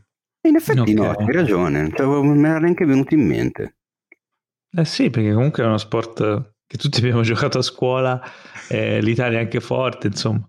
O banalmente, eh. una cosa, un'altra cosa interessante secondo me potrebbe essere, magari l'hanno fatto e io nella mia totale ignoranza non ne ho idea, però visto appunto chi ci ha scritto e chi ci ha posto la domanda, potrebbe anche essere interessante un film che racconta il, il dietro di un evento come le Olimpiadi. Beh. In retroscena. In, si, si, incontra tutto il mondo, ma non tanto le gare, quanto quello che c'è fuori dalle gare. Eh, io ne ho visto uno che può essere utile, ricordo di recente, si chiama Nadia Butterfly, è un film canadese del 2020 eh, che parla appunto fondamentalmente di tutto quello che viene prima e quello che c'è durante le Olimpiadi più che della gara di questa ragazza che è una nuotatrice eh, e che fondamentalmente ha raggiunto la massima età per gareggiare, che in realtà in quegli sport è molto bassa, è eh, anche 24 anni volendo, si, si, ritrova persa per il dopo. In realtà sul dopo non vediamo molto, ma vediamo quanto viene pensato al dopo attraverso anche la preparazione degli Olimpiadi. Un film abbastanza interessante, lo trovate su Mubi, si chiama appunto Nadia Butterfly e credo che la protagonista sia davvero una nuotatrice canadese di buon livello che si chiama uh, Catherine Savard, che è mm, una sì, sì, che è, un, è davvero un atleta ed è davvero un film interessante. Il film è diretto da uh, Pascal Plant ecco, per dare tutte le informazioni. Vedi, avevo annunciato che probabilmente c'era, io nella mia incredibile ignoranza non lo conoscevo e eh, quindi ci avevo ragione. Insomma. Sì, non è proprio sulle Olimpiadi, cioè su a livello di svolgimento, okay. però ok, lo prende, lo prende parecchio come argomento. Visto che si parla di sport, vi consiglio una serie, una serie documentaristica molto bella eh, sul wrestling che racconta tutti i retroscena del wrestling, si chiama Vita da Wrestler e venerdì esce l'ultimo episodio su YouTube. Cercate su YouTube Vita da Wrestler Ragazzi, sul canale di eh, Maurizio Non Perruzzi. scherzate sul wrestling perché io sono un grande fan. Quindi... Davvero? Ma certo. Jacopo, l'hai vista la serie? No, non ho, sto aspettando che finisca, vedrò tutto insieme. Io guarda, non vedo so di che ci sono delle feedback. polemiche, delle polemiche. Ci sono state delle riguardo. polemiche perché è una Eh, serie certo. molto bella e che quindi ha scatenato polemiche. Ha Ma sono scatenato polemiche. super curioso di sapere il tuo parere, in particolare dell'episodio 7, che è il mio. La serie l'ho fatta io. Per gli Eh, ascoltatori lo so, che non avessero eh, capito, no, so. che- eh, il 7 sono particolarmente orgoglioso dell'episodio 7. È stato un bel viaggio alla scoperta di retroscena di un mondo folle, ma super affascinante, quale quello del pro wrestling. E, vabbè, fatto il momento promo, possiamo Esatto. passare ai trailer. Passiamo ai trailer. Sono tantissimi questa settimana, Troppi. Paolo. Ma quanti cazzo ne hai messi? Ma Io ne ho cioè, messi sei- pochi, tu hai ma sei messi tantissimi. no, tu ne avevi messo Allora. uno e poi mi hai detto, Teo, sono incasinatissimo questa settimana, devo fare la... Devo Ho capito, c'è il Super Bowl. Della, della streaming war e quindi fai tu la scaletta. E io fatto- Uscivano trailer come funghi. Il, il Super Bowl è tipo il, la pioggia per i funghi. Fa- fa uscire, vabbè. Eh, ma il tutti hanno Super Bowl aspettato- sta ai trailer come la pioggia sta- no, i trailer stanno al Super Bowl come i funghi alla pioggia non non è male questa Vabbè. E, vabbè, il primo però di cui parliamo era in realtà uscito già a ridosso dell'ultima puntata del podcast, però non abbiamo voluto tralasciarlo perché era comunque qualcosa di molto atteso e si chiama Lightyear eh, ed è il film sul personaggio di Toy Story preferito da me. no, non so se era, non ti saprei dire se era il mio preferito. Quando uscì il primo Toy Story, che insomma ero, ero più piccolo, eh, il mio personaggio preferito era Buzz Lightyear. Mm. Poi nel corso de- degli anni ho apprezzato anche Woody e anche altri personaggi. Eh, un film dedicato a questo personaggio, però in una chiave diversa. Ok? Possiamo Sì, dire anche- questo? anche perché allora quando uscì la notizia che avrebbero fatto il film un po' tutti l'abbiamo preso come mh, dato per scontato come se fosse il prequel di Toy Story ma in realtà Buzz Lightyear è un giocattolo quindi non, cioè, non, non è un prequel, cioè racconta la storia dell'astronauta che ha poi ispirato il giocattolo in quell'universo lì. Cioè, è, è strano. Potrebbe anche essere il personaggio di un cartone animato o di un film di cui poi hanno fatto il, il giocattolo. Mm, boh, si dici? Cioè, se tu, se tu compri un action figure, quante Mm. volte è di una persona reale e quante volte è di un personaggio di fantasia? Mm. Abbastanza Capito? spesso, però Eh. eh, avendo visto tipo in, in borghese, Buzz- il Buzz Lightyear che conosciamo l'abbiamo visto in borghese nel trailer, quindi pensiamo sia essere umano o no? No, magari, capito, magari è un film chissà, che chissà. il bambino di Toy Story amava particolarmente e quindi ne aveva comprato il giocattolo. Può essere, vedremo.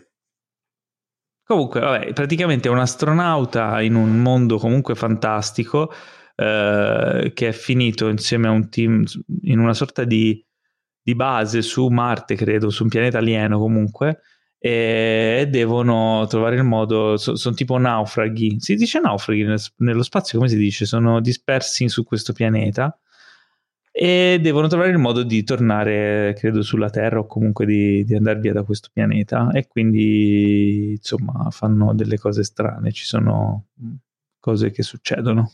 Eh? Teo sei in muto, quindi non ti possiamo sentire. Hanno delle cose strane. Sono delle cose strane, sì. Vabbè. Eh, la cosa particolare è che abbiamo avuto una settimana per digerire questo trailer e ho sentito parlare della versione italiana del trailer e quindi me lo sono rivisto in versione italiana. Non so se avete avuto il dispiacere, No, ma è, è tipo è doppiato in una maniera imbarazzante. Cioè, Ma veramente? No, non l'ho visto. Sì, perché hanno preso, eh, hanno preso un attore per fare Buzz Lightyear Ma non ho il dei- doppiatore italiano di Buzz Lightyear. No, vabbè, avrebbero dovuto prendere il doppiatore italiano di Chris Evans perché la voce in originale era da Chris Evans, quindi non è più la voce del- de- di Toy Story, no? Mm. Eh, che in Italia era Massimo D'Apporto. Eh, però hanno preso questo a doppiare questo attore, ora non mi viene il nome, è uno degli attori di Summertime eh, mm. una serie su Netflix, eccetera. Ecco, e sì. per carità, il problema, il problema, sai qual è? È che, che quando uno può essere anche un bravo attore, ma non è detto che poi sia un bravo doppiatore, perché sono delle cose che hanno delle specificità. E certo. quindi suona un po' strano. Spero che abbiano il tempo, insomma, di affinare la tecnica eh, per chi guarderà in italiano questo film. Um, il trailer è, è, carino, insomma, è un po' spiazzante, nel senso che non mi aspettavo una cosa del genere su questo personaggio. Sembra quasi un po' la voglia di, di spremere tanto il franchise di Toy Story, anche quando la serie ufficiale ormai sembra archiviata o almeno archiviata per un, per un po' di tempo. Voi che ne mm. pensate? Mm, ah, fondamentalmente, se è questa l'idea, aggiunge senza snaturare quello che viene dopo. Cioè, se davvero è tratto da qualcosa di vivo, reale, autonomo, su cui poi hanno creato un giocattolo, ci sono quasi due gradi di separazione, non uno solo tra le due cose, quindi ci può ancora stare, secondo me. Teo? Allora, mh, mm, penso che sia un'operazione furbina, nel senso che mh, mm, al posto di, della faccia di Buzz con la tuta di Buzz e il titolo Lightyear poteva essere qualunque altra cosa e sarebbe andata bene lo stesso. Era magari un bel film di animazione su un astronauta. Però chiaramente sfruttano il brand eh, Toy Story per tirare dentro un po' più di pubblico ma mh, mm, non, cioè, non, so che attinenza possa avere, cioè perché fare una cosa del genere mi chiedo, non, che, che, cazzo vuol dire? Cioè, non, so, non, ne vedo, non ne trovo il senso, al di là della questione marketing. Però, sì. oh, senso, lo vedrò, mi incuriosisce, va bene. Cioè, comunque, eh, i nomi dietro, ah, sì. lo studio è quello che conosciamo, quindi sicuramente sarà un prodotto valido, poi vediamo quanto. E uscirà il 17 giugno o almeno in America, insomma, poi vi aggiorneremo sulle date anche da noi.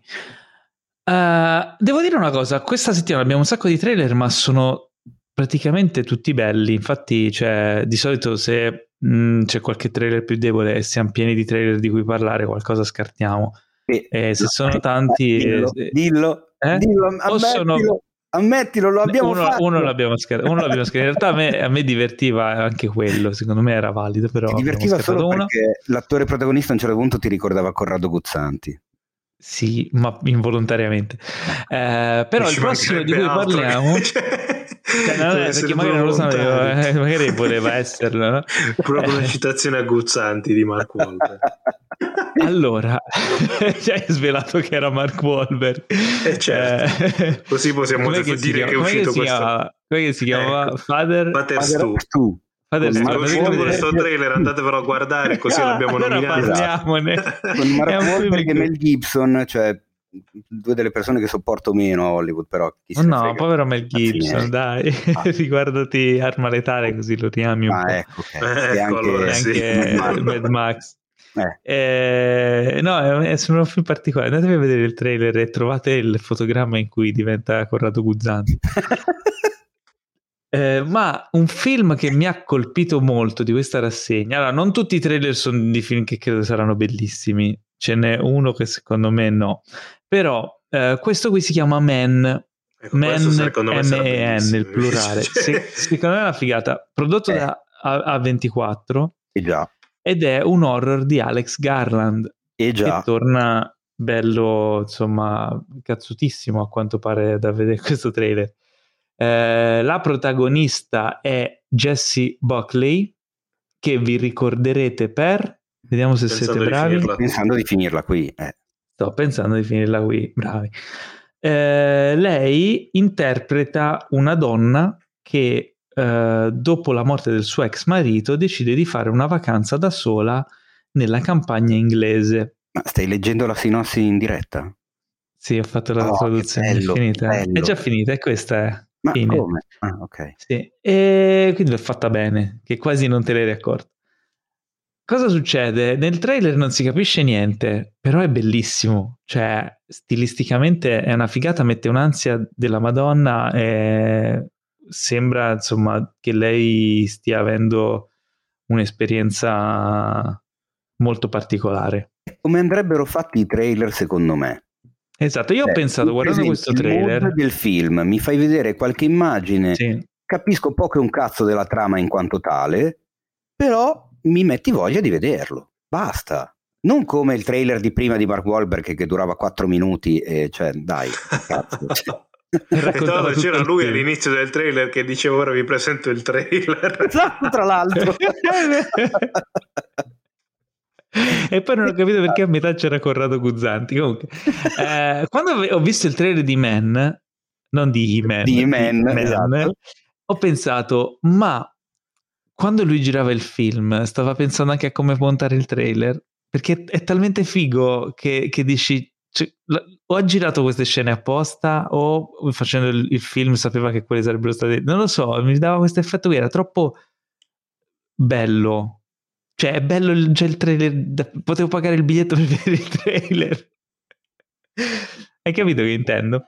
Sì, ho capito, ma infatti sono, sono assolutamente d'accordo. Cioè, sono i trailer che, che, ci piacciono, sono i trailer che a mio avviso funzionano di più. Eh, e a, a, leggere dai commenti su YouTube dei vari trailer che ogni volta guardiamo, non siamo gli unici a pensarla così. Cioè, ogni volta che becchiamo il trailer lungo che spoilera tutto, c'è un sacco di gente che si lamenta e sfancula chi lo ha montato. Ogni volta che becchi un trailer di questo genere c'è un sacco di gente sotto che dice oh finalmente un trailer fatto bene e quindi agenzie che montate i trailer imparate come cazzo vanno montati. Cioè. Comunque sto vedendo c'è una cosa be- ho scoperto una cosa bellissima vicino alla, alla trama in inglese sì. ci sono delle keyword per la ricerca. Ok, e, e la keyword che hanno inserito, credo quelli della distribuzione, è Vacation Gone Wrong, cioè la vacanza è andata storta. Questo è il, il, che descrive il genere del film. Cioè, una tipa in vacanza ma Potremmo fare, Jacopo, una top 8 esatto. di redazione su 8 vacanze finite malissimo. Oppure un pezzo di rubrica, Good Vacation Gone Bad. Vista la tua rubrica ci sarebbe. Mi viene in mente un tranquillo weekend di paura. Ecco, eh, ma di recente per, per, i nostri redattori si parlava di old, si parlava di varie, varie diramazioni del genere. Eh, ci, guarda che secondo me è una sorta di sottogenere interessante Vacation Gone Wrong. Anche Hostel volendo. Certo, ma ce ne sono tante, Beach. Non è andato wrong proprio il film, però. Cioè, Esattamente. a me piace, a me piace, ha un, ha un estimatore io. Eh, allora, andando ha anche lavorato con Boyle, eh? ha sceneggiato Sunshine, se non sbaglio. Sì, è vero. Eh sì, e 28 è giorni dopo. Bellissimo. 28 giorni dopo. Eh. No, a me Dove Garland piace un casino, ne avevamo parlato anche quando era ospite Saku Cinardi, che salutiamo se ci sta ascoltando quindi assolutamente in... Che ci aveva in, consigliato in, la serie Dev, Devs. Devs, sì, assolutamente in, in, attesa per Men e anche per Civil War, di, visto che già sappiamo che è al lavoro su un film nuovo, il caro Alex. Dai, dai, dai, dai. E dai. Allora, il prossimo poteva essere una, un film banale, mm-hmm. Ma invece, guardando il trailer, mi sono incuriosito sempre di più. Mm. Eh, è tratto da un romanzo di Stephen King, mm-hmm. è prodotto da Blumhouse, mm-hmm. che quindi già avrete capito che si tratta di un horror. Yeah. Il titolo è Firestarter eh, e racconta, tra l'altro nel cast c'è anche Zac Efron, che non ce l'avrei visto. Fa la, creati- fa la, creatura horror per come si è ridotto. No, no. sembra Corrado Guzza. No. Pure lui. no, racconta di una bambina eh, che ha dei poteri di pirocinesi. Eh? Mi piace che uso termini tecnici. L- l'incendiaria. Sì, non è una piromane, è che proprio mm, incendia le cose col pensiero. Eh sì. E questo è un problema perché eh, fa dei danni. C'è questo rischio. Nessuna compagnia di assicurazione vuole assicurare la casa. allora il padre, il padre le dice dobbiamo risolvere questo problema e quindi cercano di insegnarle come usare questi poteri, visto che lei fa danni su danni. Eh, tanto che c'è, un, c'è una battuta nel trailer che dice potrebbe diventare una supereroina reale, no? Mm-hmm. Però sembra che, come le vacanze della cara amica del film precedente, anche qui vada tutto storto. E quindi disastri e vendetta e fiamme e anche un po' di, di quel sapore un po' di Carrie. Eh, non, di, non, di, Carrie nel senso. non di Carrie indiano, di Carrie lo sguardo di Satana. No, tra l'altro. no, ma io quello che voglio dire, ma è possibile che tutto quello che è tratto, non so, dall'immaginario horror anni 80 deve finire nel 1984 eh, e ci deve essere adesso, non lo so, no, vediamo il film, però hanno fatto un altro X-Men come fecero con il remake di Carrie lo sguardo di Satana. Vabbè, vedremo, vedremo. Ma no, in realtà appunto l'hanno fatto, l'incendiario l'avevano già fatto con Drew Barrymore negli anni 80 e questo è un altro, un, è un nuovo adattamento. Sì, sì, sì, certo. Mi chiedo appunto quando finiranno No, vabbè, è successo anche recentemente con Carrie, no? Che avevano rifatto Carrie con eh, la Chloe esatto. A quello mi riferivo. Ho detto, mm. siccome nel 1984 c'è l'horror, hanno fatto un milione di horror nel 1984 e il film di riferimento è quello. Non sto dicendo che è ambientato nell'84, sto dicendo che guarda caso l'horror va a finire sempre in quell'anno. Assurdo. Beh, è un anno horror comunque, anche soltanto eh, sì, per Ci eh. hanno fatto una serie intera.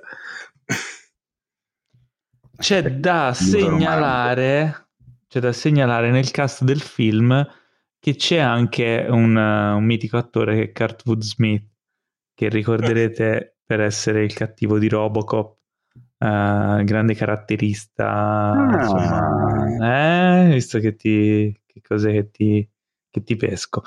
Um, eh, non, non, sapevo che fosse ancora in attività, ha fatto piacere rivederlo. Quindi questo è Man, eh, no scusa, questo è Firestarter che uscirà al cinema eh, dal 13 maggio e sarà anche in America su Peacock e uh, Peacock però arriva anche in Italia quindi non so se sarà Sky. anche su Peacock probabilmente anche su Peacock in Italia affiliato quindi a Sky eh, 13 maggio poi abbiamo visto il trailer di Fresh che cos'è Fresh? è eh, la dimostrazione che Sebastian Stan è impazzito. no, Fresh praticamente è un film... Um, eh, raccontamelo te, Teo, che ti vedo preparato su Fresh. Allora, mi, mica tanto. Eh, allora, parte come una rom-com, cioè una commedia romantica con questa ragazza che cerca il fidanzato ideale grazie alle app di dating eh, no. Allora io lo guardo sicuro, i padri non lo sanno. Ma poi in realtà non è proprio così. Perché mm. a quanto pare trova un ragazzo molto carino, simpatico, person- interpretato da Sebastian Stan, che però pare che abbia delle, degli appetiti mh, inusuali. Eh, che poi vorrei dire, scusa, ma secondo te Sebastian Stan, buono come ha bisogno dell'app di dating? Se la sta usando con la testa non ci sta. Infatti due domande. da nascondere. Eh? Hai okay. visto il film così. ci sta, ci sta come discorso in effetti. E, e, quindi niente, anche il trailer prende una piega assolutamente inaspettata, diventa una roba horror, inquietante, thrilleristica, con anche la musica tutta zoom zoom e, è famosissima no? la musica zoom zoom eh, nei, nei thriller. E, e, boh, insomma, debutto di Mimi Cave, eh, la regista eh, dietro a questo Fresh. Sono curioso anche perché alla produzione c'è il fantastico Adam McKay, che è un altro di quelli che ultimamente sta facendo un po' il prezzemolino dappertutto. Chissà. Volevo dire una cosa, uh, non so se anche voi avete avuto l'impressione, cioè non l'impressione, ogni volta che vedevo Sebastian Stan, che in questo film è tutto sbarbato, con i capelli corti, eccetera, mi sembrava Mark Hamill ogni, ogni inquadratura. Cioè la somiglianza tra, tra Sebastian Stan e Mark Hamill, insomma, che i fan hanno tante volte espresso e sottolineato, in questo film è inquietante almeno nel trailer io vedevo, vedevo Luke Skywalker, il di brutto. Ma infatti la storia del film è che la ragazza che cerca il fidanzato con le app di dating è convinta di uscire con Mark Hamill a un certo punto. che, che bello. Vero. Sarebbe fighissimo. Se fosse così sarebbe super meta referenziale. eh, ok, eh, Fresh oggi uscirà... Sei con le somiglianze comunque Paolo. Eh. oggi, oggi è la puntata delle somiglianze. Eh, Fresh uscirà su Hulu dal 4 marzo e quindi probabilmente arriverà anche da noi su Disney Plus. Uh, dopo Fresh abbiamo visto il trailer di un film che si intitola Deep Water, da non confondere con tanti altri film dal titolo simile. Esatto. Che è un titolo un po' simile. Questo film qui... Disastro della Deep Water, no? Sì. Uh, questo invece è un film con Ben Affleck e Anna De Armas, anche questo di Hulu. Oggi Hulu aveva proprio, eh, doveva sparare tutte le cartucce. Uh, ben Affleck e Anna De Armas Uh, che interpretano un po' se stessi. Beh, è, esatto, il film, è, il film, dove è nata la coppia. Il problema è ah, che sì, stanno nelle questo. stesse pose in cui li hanno fotografati un milione di volte. Tutto il trailer, ma cos'è? Hanno fatto tipo il fotoromanzo con tutte le foto insieme ed è quello, cioè l'hanno musicato. Forse loro sono rimasti lì un po' di giorni fissi così e gli hanno girato il, il film addosso.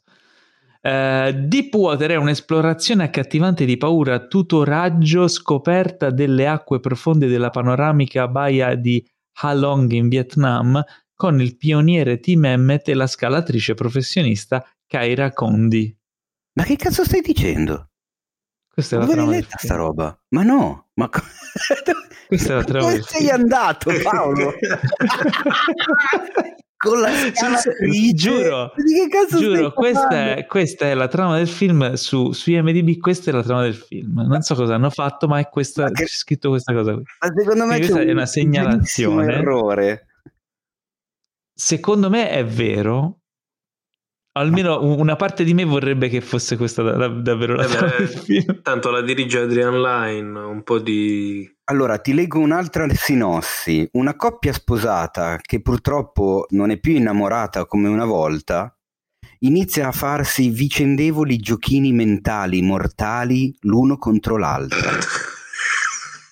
Allora, ora voi pubblico votate, prima, vedi, voi pubblico votate se secondo voi è vera la mia, la, cioè la mia, quella che si è scritta su IMDb o quella che ha detto Oddio. Teo e quale delle due sarebbe più bella. Comunque vogliamo eh... dirlo che è di Adrian Line, quindi esatto, sappiamo cosa aspettarci.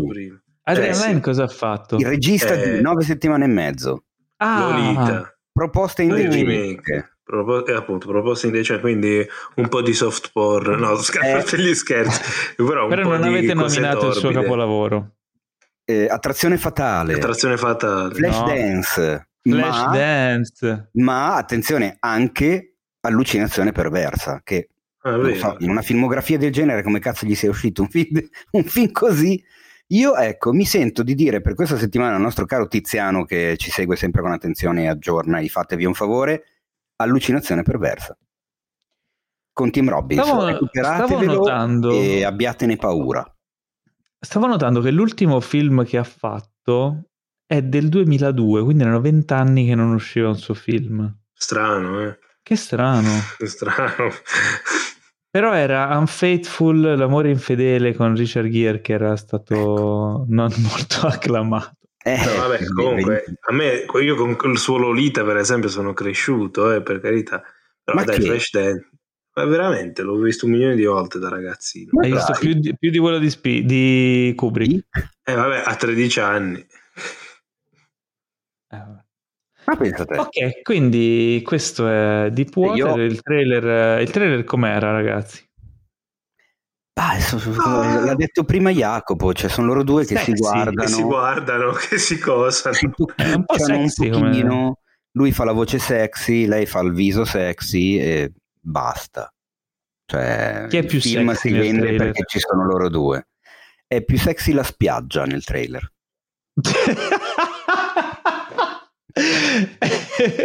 la cosa più sexy di questo è sono riusciti a rendere poco sexy Anna De Armas e Ben Affleck in un trailer quindi vabbè. Andiamo bene. Ok. Eh, invece sai chi è super sexy nel prossimo trailer che abbiamo Ma visto? non lo voglio neanche chiedere. L'allosauro. La...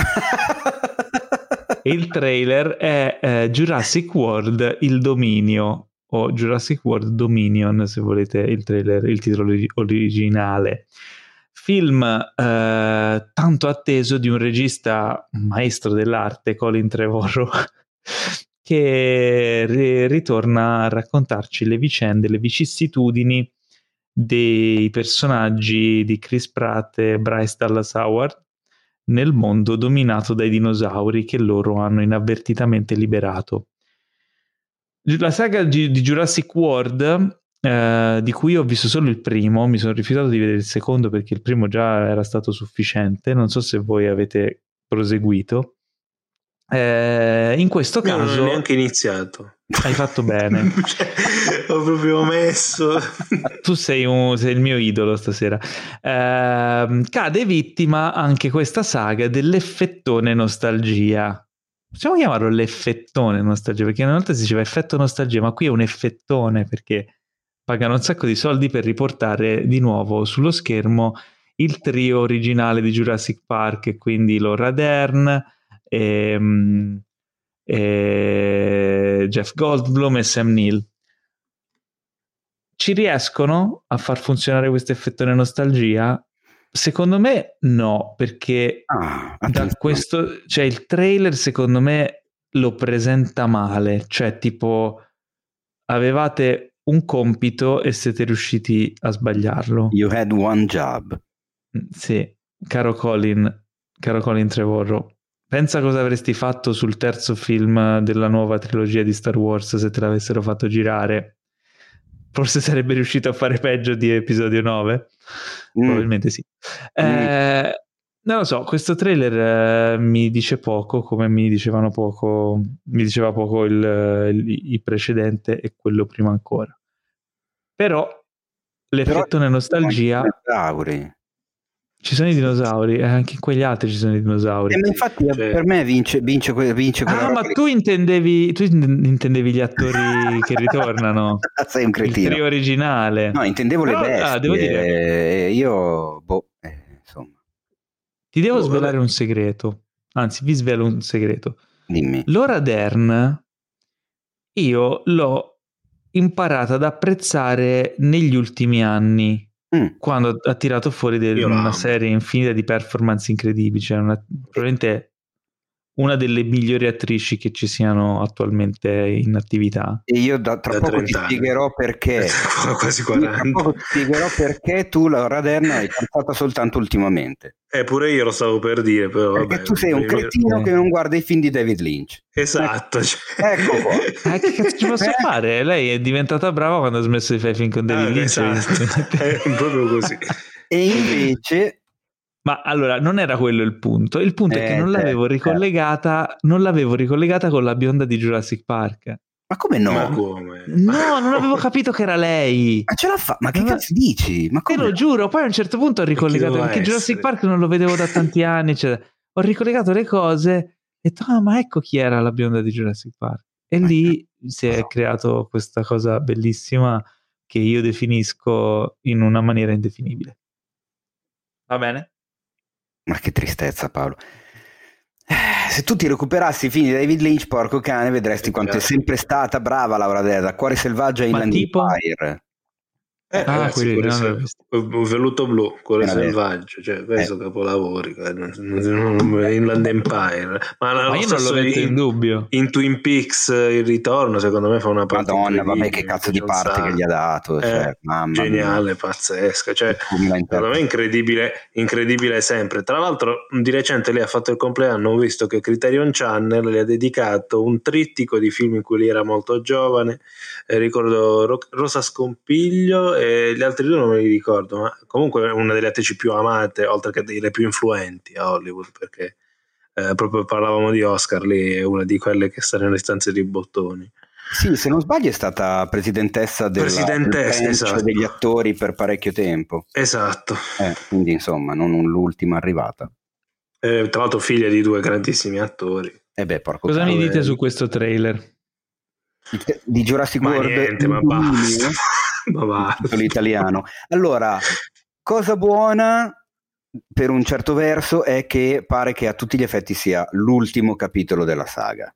Madonna, meno male. Forse l'hanno capita.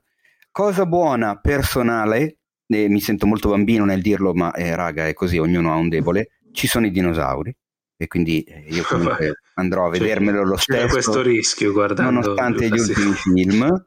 Cosa non buona è gli ultimi film. e il regista. Quindi non lo so. Ecco, no, eh, invece no, altra cosa buona è che si vedono i dinosauri in città. I dinosauri nel, nel pieno della metropoli e questa cosa potrebbe essere figa, dai. Eh? Beh, ma anche in, nel Rex, secondo, nel no? drive-in. Ma, eh, ma, qua secondo me sono più, eh? più, più. Un po' più, ah, okay. un po' più, un po' più. Per me questo è il trailer più debole di questa settimana. Beh sì, cioè, quello sicuramente. Eh, ma andiamo avanti.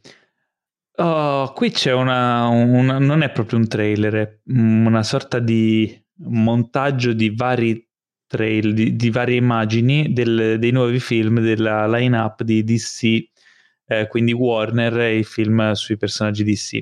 Si intitola The World Needs Heroes e la cosa buffa uh, è che, vabbè, monta eh, le prime immagini di, di, Black Adam, finalmente il film con The Rock, con uh, Dwayne Johnson. Insomma, finalmente. Eh, eh, finalmente era molto attese sì, le prime immagini. tenuto molto film. nel cassetto, questo è sicuro. Però potevano è continuare. È un, sì, è un film comunque stanno lavorando da Certo. vent'anni quasi. È vero. E The Batman, che avevamo già visto eccetera. The Flash e Aquaman 2. La cosa che mi fa sorridere è che questo trailer finisca con La scritta finale. la scritta Only in Theaters. Esatto. Che chiude con un proprio bellissimo, in una maniera bellissima, chiude la vicenda di Warner e di HBO Max Esatto. e di come hanno fatto incazzare tutti per poi fare marcia indietro quando si sono resi conto che si stavano tirando martellate sui coglioni a ripetizione, eh, rovinando gli incassi dei, dei, loro stessi film e quindi basta, finisce questo esperimento eh, sgradito e sgradevole eh, e tornano a fare delle release normali con eh, i loro tra l'altro hanno fatto di tutto per farsi perdonare al Super Bowl perché hanno mandato uh, Dwayne Johnson The Rock a fare la presentazione delle due squadre in stile wrestling. Non so se l'avete visto prima del Super Bowl. Non l'ho ancora visto. La classica presentazione che fa lui con tutta diciamo, la, la solita prosopopea da un lato ci sono quelli che hanno lavorato come fa sempre sì. avete presente sui trascorsi in WWE e, e poi all'intervallo hanno mandato quello. Tra l'altro fun fact The Rock ha giocato a football al college e quindi era eh, diciamo, lo, lo, sponsor più adatto diciamo, a, ad arrivarci. Poi si è fatto male credo avesse, abbia giocato in Canada a livello di, di, di lega canadese sì, a, a football e poi è diventato The Rock prima come lottatore e poi come ma attore che il sopracciglio. Chiaro, chiaro. Ah, è ovvio anche la presentazione era tutta fondata su quello. Ok fantastico. E allora, ah, bah, bah. no dicevo anche io quando ho visto la scritta mi sono messo a ridere ho detto ah allora l'avete capita. Perché poi tra l'altro cioè, viene fuori proprio alla fine bam bam bam bam con i quattro titoli e poi in tre bam viene fuori only solo al cinema. Ok, raga, era un po' tipo... finalmente mi è venuto da Io fare l'ho letta... come al bambino che improvvisamente da, da, da, da, gattonare si solleva in piedi. Sei bravo, evviva! Però secondo me l'hai tradotta male perché c'è scritto only in theaters, che in italiano si traduce siamo dei coglioni. Io l'ho letta così. Comunque, ah, devo dire la verità, a parte Aquaman 2, di cui non me ne può fregare di meno, le altre immagini mi hanno fomentato. Secondo me si stanno Anche un po' Flash. riprendendo. Anche? Anche, Anche Flash. Flash. Anche Flash. Perché secondo me c'è delle cose. Potrebbe essere divertente. Potrebbe essere una vaccata, anzi, è più probabile che sia una vaccata, però mi ha creato un po' di fomento. Vabbè. Poi si sono visti per la prima volta i, la Justice So- Society, eh, cioè questi personaggi retro di, di supereroi retro che combattevano contro Black Adam, che sono Dr. Fate interpretato da Pierce Brosnan, c'è Hawkman, insomma sono questi personaggi molto retro però tirati in scena così... Eh, boh, non lo so, potrebbe essere un, un, film atipico con delle cose originali nel genere supereroistico che ormai insomma ha detto tutto e sta continuando a cercare di trovare nuove cose da, da raccontare in un panorama affollatissimo. Eh, quindi se siete appassionati di DC sicuramente date un'occhiata a questo trailer. Eh, rimanendo nell'ambito supereroistico, finalmente vediamo un vero e proprio trailer di Doctor Strange nel multiverso della follia, il film eh, sequel dell'originale Doctor Strange, diretto finalmente da un, uh, un grande oh, ritorno bravo. di Sam Raimi. Bravo. E, eh, dimmi Jacopo. No, Cosa dico, ti ha suscitato basta. qualcosa? No, no, il discorso è questo, ragazzi, Raimi non faceva un film da dieci anni. Eh sì. Raimi. Quindi cioè, basta eh. questo, cioè, neanche il trailer serve. Andate a vederlo. Per una volta che c'è un regista, anche se con la Zao non è andata benissimo, evidentemente, però c'è un regista da, da, da, da provare a spingere per, per l'MCU in quanto regista, non in quanto film, che sicuramente andrà molto bene. Devo dire che eh, come mm, guardando il trailer si sente Sam Raimi, cioè si vede che è Sam Raimi, c'è, c'è il suo strasuda del suo stile, della sua...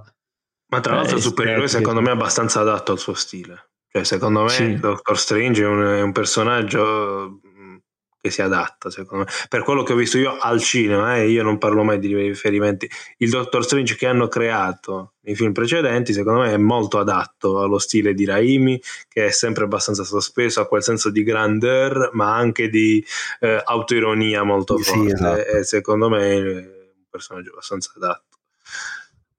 Eh, trailer eh, eccezionale, secondo me è super folle, super fomento, si vedono eh, si intravedono dei personaggi nuovi, si vedono dei ritorni e in particolare c'è una, una grande rivelazione.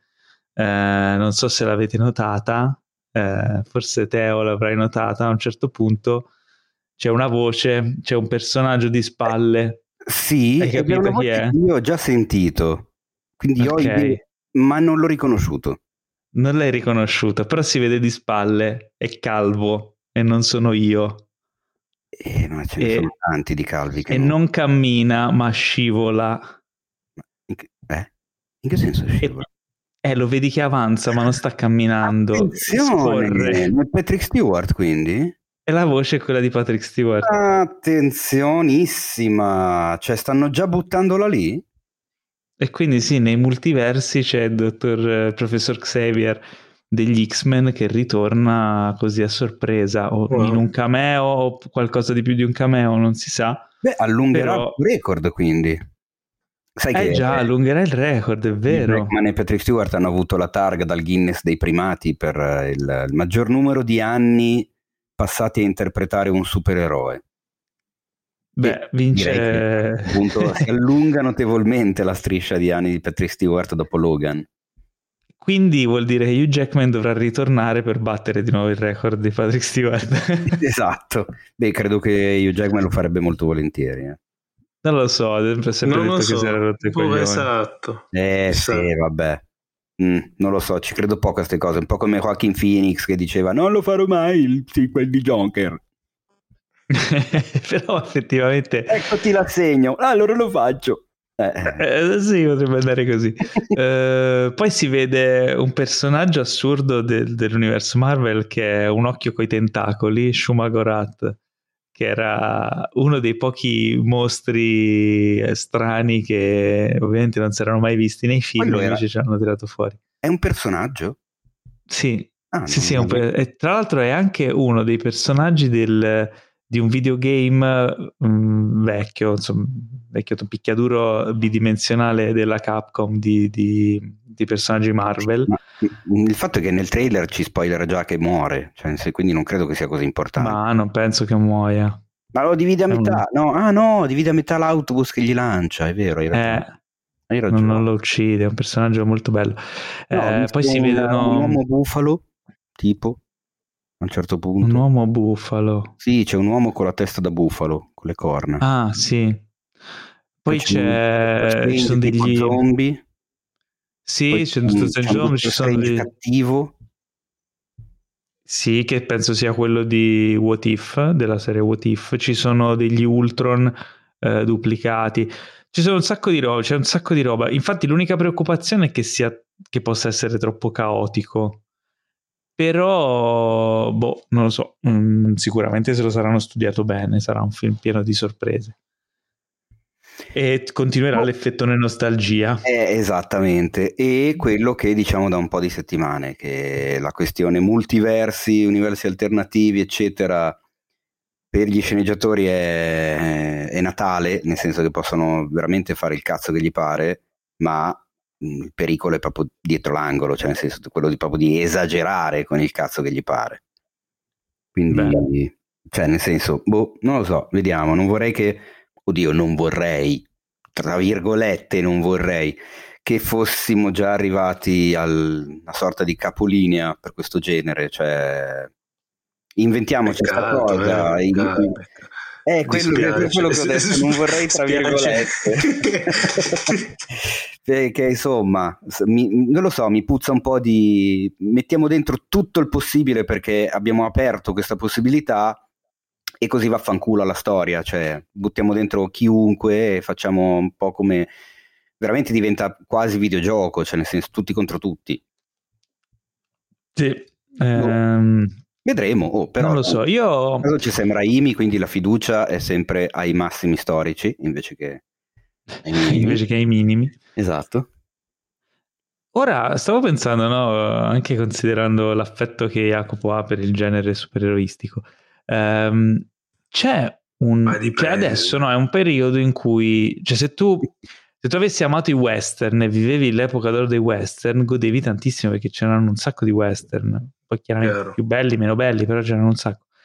Eh, c'è un genere... Teo, per esempio, c'è un genere che tu odi, che se fosse adesso il momento di quel genere, dove va solo quel genere, se escono mille film di quel genere lì e tutti li vanno a vedere, tu rosicheresti tantissimo.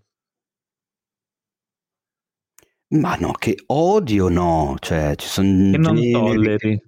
No, che non tollero non credo che esistano. Oddio, sì, vabbè. Le, le, le, commediole romantiche stupidine, tipo quella di settimana scorsa lì con Jennifer Lopez e Wilson. cioè, c'è modo e modo di fare la commedia romantica. Uno dei miei film preferiti di sempre, l'ho già detto un sacco di volte, è... È una commedia romantica.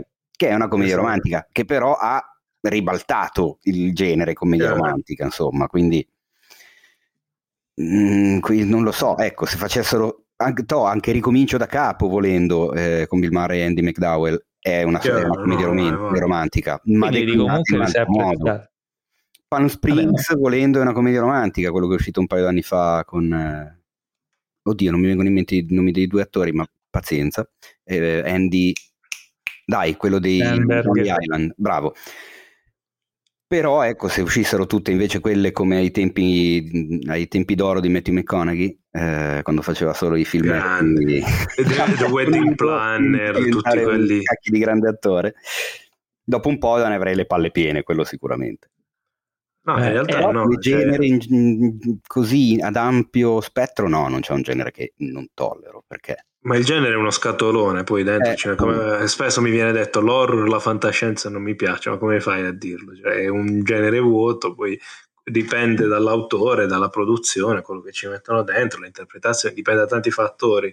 Ah, e pure il cinema supereroistico, sia chiaro, non è vero che a me non piace, non mi piace, non mi piace una certa deriva, ecco, questo sicuramente, però io tre film, anzi due film fondamentali per la mia formazione sono i primi due Spider-Man di Raimi.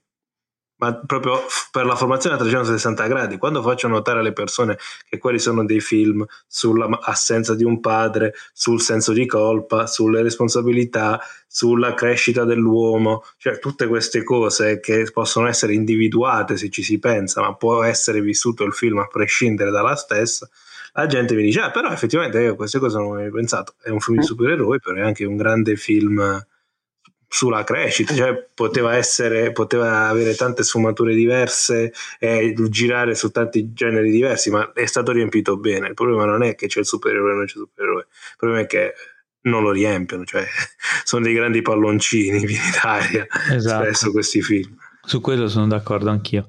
Eh, speriamo insomma che ce ne siano che ci siano bei film al di là del genere. Come potrebbe essere un bel film anzi speriamo, anzi lascia ben sperare, il nuovo film di Jordan Peele che si intitola Nope. Nope. e anche finalmente se, si svela, eh? Anche se, forse, anche se... Eh, beh, avendo visto il trailer, a questo punto direi che è evidente che il titolo è un acronimo e non eh. una parola. Ok, quindi è N-O-P-E? Esatto, ovvero Nope. Not of Planet Earth. Ah. Ti lascio raccontare. Uh, non l'avevo capito. Eh, uscirà al cinema il 22, 22 luglio. luglio sì. e, ehm, è complicato. Racconta di una. come si chiama in italiano? Un, un, un centro di adde- un maneggio specializzato nell'addestramento di cavalli per il cinema. Esatto, l'unico gestito da afroamericani.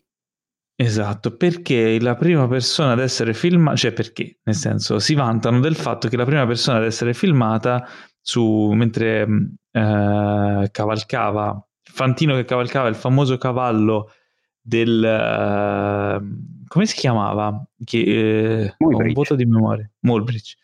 Uh, insomma, era un, un, afroamericano ed era il, gran, il, il, il bis bis bis bis nonno della protagonista che gestisce questo maneggio. Quindi il setting viene dichiarato subito all'inizio del trailer.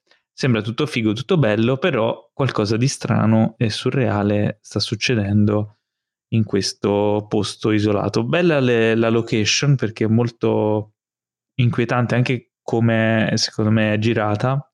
Quindi in questa vallata desertica dove c'è questo ranch, eh, un posto super isolato, particolare. E succedono tutta una serie di cose inquietanti. Il trailer è molto inquietante. Questo è quello che, che saprei dire. Te o, Jacopo, magari sapete approfondire un po' meglio eh, riguardo alla tematica no. di questo film. Oddio, no, mm. parlo dei trailer viene difficile, però è Jordan Peele, quindi si guarda, ci andranno esatto. pure gli altri perché è Jordan Peele, ragazzi. Eh. No, mi, Se non si piace... segue, è giovane e brava. Esatto, mi, mi, piace l'idea appunto di partire da, da, come diciamo come pretesto il fatto appunto del primo fantino tra virgolette filmato, perché l'esperimento di Mybridge era precedente alla famosa invenzione del cinematografo dei Lumière di qualche anno, non dei tantissimi, e eh, tratta, erano 24 fotografie e l'esperimento nasceva per verificare se effettivamente un cavallo al galoppo a un certo punto avesse tutte le quattro zampe sollevate da terra, perché guardandolo a occhio non si riusciva a stabilire data la velocità. Hanno fatto 24 fotografie eh, con le macchine appunto posizionate una a fianco all'altra e tutto quanto, e poi mettendo in sequenza queste 24 fotografie mh, mm, si ottiene un secondo di film fondamentalmente, quindi è una sorta, è un po' come fosse veramente il primo esperimento cinematografico a tutti gli effetti. Quindi è figo questo pretesto che, che, che, che Jordan Peele sia andato a recuperare questa cosa, dove effettivamente il, il fantino era, era afroamericano. Ehm, c'è Daniel Kaluuya che comunque ha, ha trovato fama, mondia- fama, mondiale grazie al primo film di, di, Jordan Peele. A me il setting piace parecchio, si capisce che c'entrano a questo punto gli alieni, che insomma anche nel gruppo Telegram degli amici di Cinefax i giorni prima della, del rilascio del trailer sì. si speculava sulla locandina, che cosa sarà cosa sono quelle bandierine che escono da sì, quella eccetera eccetera tra l'altro gli alieni sono il tema che hanno scelto i nostri Patreon per la top 8 mensile. È vero hai ragione. Tutto torna vedi? tutto torna. e poi come diceva giustamente il Grammy è Jordan Peele. E ripeto forse l'ho già detto ma mi fa ridere vedere che i nuovi tre cavalieri della, dell'apocalisse horror. hollywoodiana ovvero Robert Eggers, Ari Aster e Jordan Peele, per, anno, per, la terza volta escono nello stesso anno con il terzo film. Cioè il loro primo film è uscito nel 2017, The Witch, Hereditary e, e Scappa, Get Out. Il loro secondo film è uscito nel 2019, ovvero The Lighthouse, Midsommar e Noi. E nel 2022 usciranno Nope, o NOPE, come che dir si voglia, ehm, The Northman e adesso mi sfugge il titolo del nuovo di Ari Aster, ma comunque sono previsti tutti e tre per il 2022. Fantastico che, che, che, vadano, che vadano, all'unisono loro tre. Disappointment Boulevard, eh? con Joaquin Phoenix. Esattamente, Disappointment Boulevard. E quindi sono, sono, curiosissimo di vedere il nuovo di Pill, che insomma comunque ci mette sempre del suo, ci mette anche un po' di, di, di, di ironia. Ci sarà sicuramente il, la, il discorso sulla questione razziale, eh, eh, che insomma fa parte di lui. Vediamo, tanto bisogna aspettare luglio. Eh. Ed è un film, secondo me, ecco, questo è un altro di quei trailer che mi piacciono perché appunto come dicevamo prima ti dà, ti dà, l'atmosfera, ti fa capire qualcosina, ma non ti svela troppo e ti mette curiosità di vedere il film intero. Mi auguro che ora di luglio non ne esca un altro più lungo, ma ho paura che succederà, visto che siamo a febbraio. Beh, probabilmente sì. Eh. Nel cast, oltre a Daniel Kaluuya, ci sono Kiki Palmer, che ricorderete da Hustlers, o le ragazze di Wall Street Business is Business, eh, c'è Steven Yeun, eh, Barbie Ferreira, che ricorderete in Euforia eh come sì. Cat, nel ruolo di Cat, bravissima. Eh, insomma, promettente questo film, eh, è nella lista, assolutamente. Vabbè, insomma, Jordan Peele ormai è uno dei, dei registi autori più, più, attesi da noi cinefili incalliti. Comunque uno eh, il primo film si è beccato un Oscar per la miglior sceneggiatura originale con, con, quella concorrenza che c'era, quindi insomma dai. Diamogli un po' di credito. Uh, chiudiamo questa rassegna di trailer con il teaser trailer di Il Signore degli Anelli, Gli Anelli del Potere, questa serie uh, tanto attesa prodotta da Prime Video che arriverà il 2 settembre. Prodotta da Come vi raccontavo, eh? prodotto da Amazon Studios. Poi Amazon Studios per, onda, per Nvidia. Uscirà su.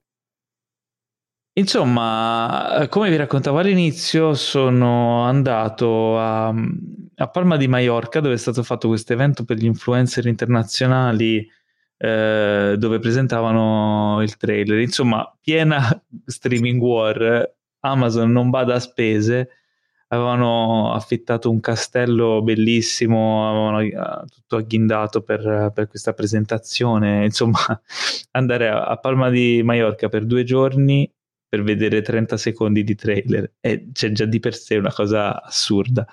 Uh, però insomma l'attesa e l'hype uh, si è fatto sentire finalmente hanno svelato questo, questo teaser voi l'avete visto comodamente a casa senza farvi ore di, di voli, scali, eccetera. Ma se stavi in un castello, ma hai rotto il cazzo due giorni, sono in un castello fighissimo, e poi le foto delle ah, l'hotel era bellissimo, l'hotel era fantastico, si è mangiato benissimo. lì con Audrey, con Cami Hawk, con i ragazzi degli Slim Dogs, con Will Wush, tutti a fare i fighi, con Mauri. E poi adesso invece ci dici, ah, voi eravate comodi a casa invece di farvi le ore di volo. Non ti crede nessuno, Paolo. Cioè. No, dai, è stato figo. Grazie, grazie Jeff. Ringraziamo Jeff. Eh, e... No, però parliamo del trailer. Parliamo del trailer.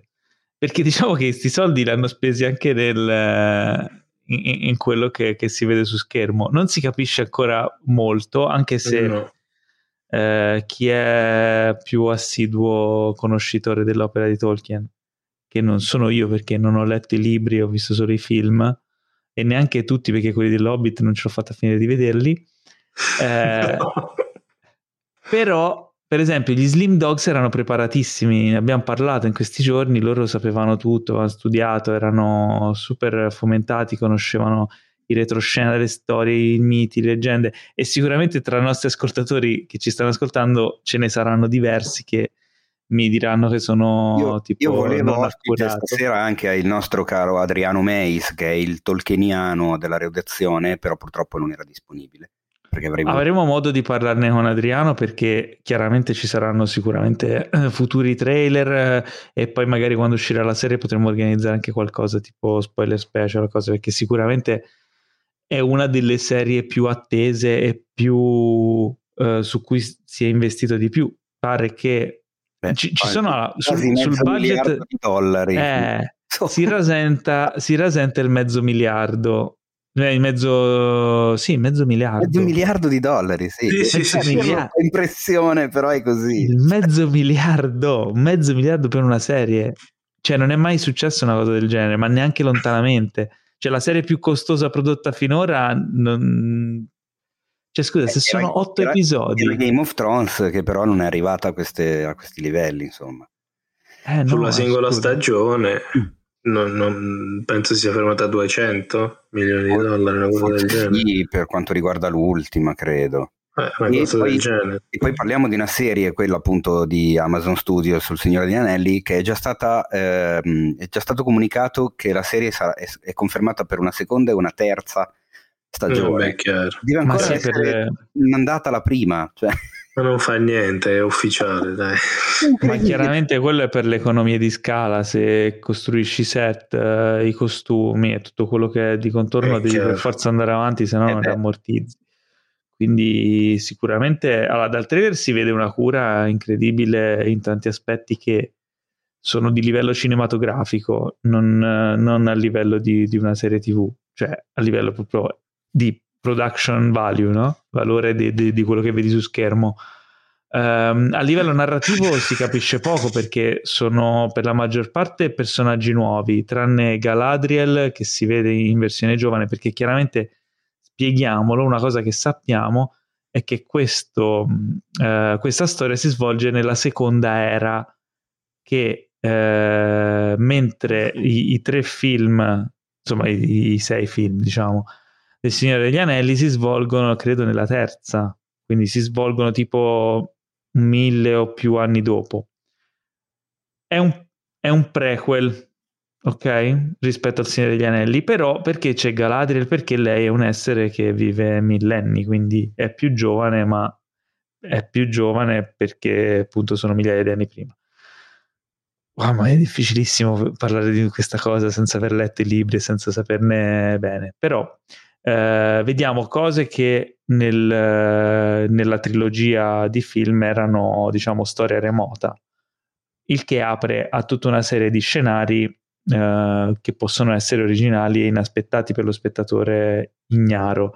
Alcune cose, alcuni personaggi sono inediti, sono stati creati appositamente per la serie e quindi non fanno parte dei libri, non fanno parte di quello che è l'immaginario direttamente scritto da Tolkien e quindi potrebbero magari eh, far storcere il naso ai super eh, gli hardcore eh, si fan. gli hardcore, i super fondamentalisti tolkieniani. C'è da dire però che è un adattamento, nell'adattamento bisogna prendersi delle libertà, se no non è che si può fare un lavoro eh, buono, no? cioè ottimo, Ehm, a volte serve. E, e magari i personaggi introdotti nuovi potrebbero anche essere i più interessanti, non, non si può sapere finché non lo vediamo. Ehm, le immagini sono molto belle, quello che si vede è molto figo. eh, ah, oltre a Galadriel si vede anche Elrond, che nella- nei film vecchi era interpretato da um, Hugo Weaving. Sì. Eh, e, e poi praticamente quello che si vede è la storia prima che Sauron forgiasse l'unico anello. Infatti si chiama Gli Anelli del Potere perché ci sono i- tutti gli anelli de- donati ai vari regni, no? Per eh, quello che, si- che è un po' la leggenda che viene raccontata nell'incipit del, del Signore degli Anelli, fondamentalmente. Quindi credo che ri- rivolga un po' intorno a quella storia lì. No, a me ha fatto molto ridere di questo discorso che è condivisibile il fatto che hai detto fondamentalisti. Se ti fosse sfuggito nazi fan di Tolkien non ne saremmo più usciti. Immaginare di davvero. la fanbea. Ma guarda tutto- che ogni, ogni universo narrativo particolarmente ricco di dettagli poi affascina particolarmente una nicchia di persone che tutto il tempo che investono nello studio di, quei- di tutti quei dettagli, di quelle in- in- intri- in- in- intricatezze, eh, diventa una sorta di ricchezza narrativa. Poi dopo chiaramente tutto il tempo che hanno investito diventa un, un attaccamento alla maglia, no? Non Chiaro, vogliono... chiaro, diventa, Eh. diventa Sì, morboso, violento. chiaro. Credo che il Grammy si, si riferisse più a una questione Esatto, una questione diciamo politica, Esatto. politica Ah, e ok. storica che faceva No, abbastanza... al di là di quello eh, è una cosa che capita spesso quindi ci sta però mh, alla fine poi lo scopriremo solo il 2 settembre quando uscirà su Prime eh, questa serie e, e siamo sicuri che se hanno iniziato la promozione così mm, se ne sentiremo parlare parecchio da qui al 2 settembre. Direi, io so soltanto che una volta data la news del trailer eh, sui nostri social è esplosa la commenteria in una maniera devastante, c'è gente che ha già dichiarato, c'è gente che ha già capito tutto e ha già detto che fa cagare.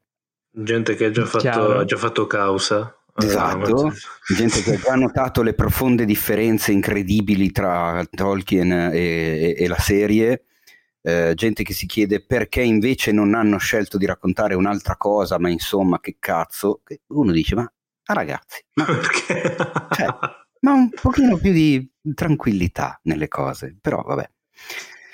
E io devo dire che il trailer mi è piaciuto, anche se ho notato e da una parte la capisco perché l'abbiamo già vista altre volte questa cosa, dall'altra non la capisco proprio per, insomma, per le forze in gioco, per il budget, per i soldi, per le spalle larghissime di Amazon. Ho notato una CGI a volte non proprio. È vero, è vero. Perfetta. Io non l'ho apprezzato particolarmente questo trailer. Però cioè, ci sono due o tre inquadrature che sembrano Sembra veramente videogioco più che prodotto cinematografico. Ma secondo me non è un problema di, di CGI, secondo me la CGI è fatta molto bene. Un CGI ma un color, un po'... Un po boh. No, c'è una sorta di, mh, di effetto patinato, di pulizia oh, generale. Anche, anche. Ma credo che sia voluto, nel senso che mm. eh, è come a voler raccontare una sorta di età dell'oro, no? di, di epoca leggendaria dove tutto era bello, tutto andava bene che poi magari invece si collasserà nell'arco della serie. Cioè, sì, secondo me questa potrebbe essere qualcosa questa scelta, però evitiamo di cosa, cosa, ti ricorda? Una certa trilogia prequel. Ah, ok. Però sai, dipende, dipende da come viene, viene sviluppato l'argomento. Eh, cioè... No, certo, però boh, non lo so. E... Mi, sembra, mi è sembrato in alcuni punti che ci fosse qualcosa di non concluso una sorta di, di, work in progress, che da una parte è vero, è successo già un sacco di altre volte che vedi i trailer con... che non è quello che poi vedrai al film perché non hanno ancora chiuso al 100% tutti, tutti i passaggi, dall'altra però appunto cazzo c'è un budget del genere, da una casa di produzione del genere, un'attesa del genere, quantomeno devi far fuori il teaser trailer di qualche secondo, almeno quei secondi portateli a casa al 1000%, non al 100%. Ah, io non ho visto niente di. Sì, nel senso di CGI evidente, fatta male. Anzi, c'è una scena in cui si vede un, un orco particolare, una creatura, e sembra fatto strabene, cioè a livello, a livello altissimo. Mm. Um, c'è, un, um, c'è un altro discorso di cui vi volevo parlare. Quando c'è stato il, il teaser rivelatore del titolo, che tutti pensavano fosse fatto in CGI. Sì, è vero, dobbiamo, dobbiamo fatto... ammettere pubblicamente che in realtà... Esatto, e poi era invece fatto davvero, è uscito il, il video di, di, backstage che faceva vedere come avevano fatto in slow motion con le camere, forgiato roba, aveva fatto una roba assurda, tutta reale.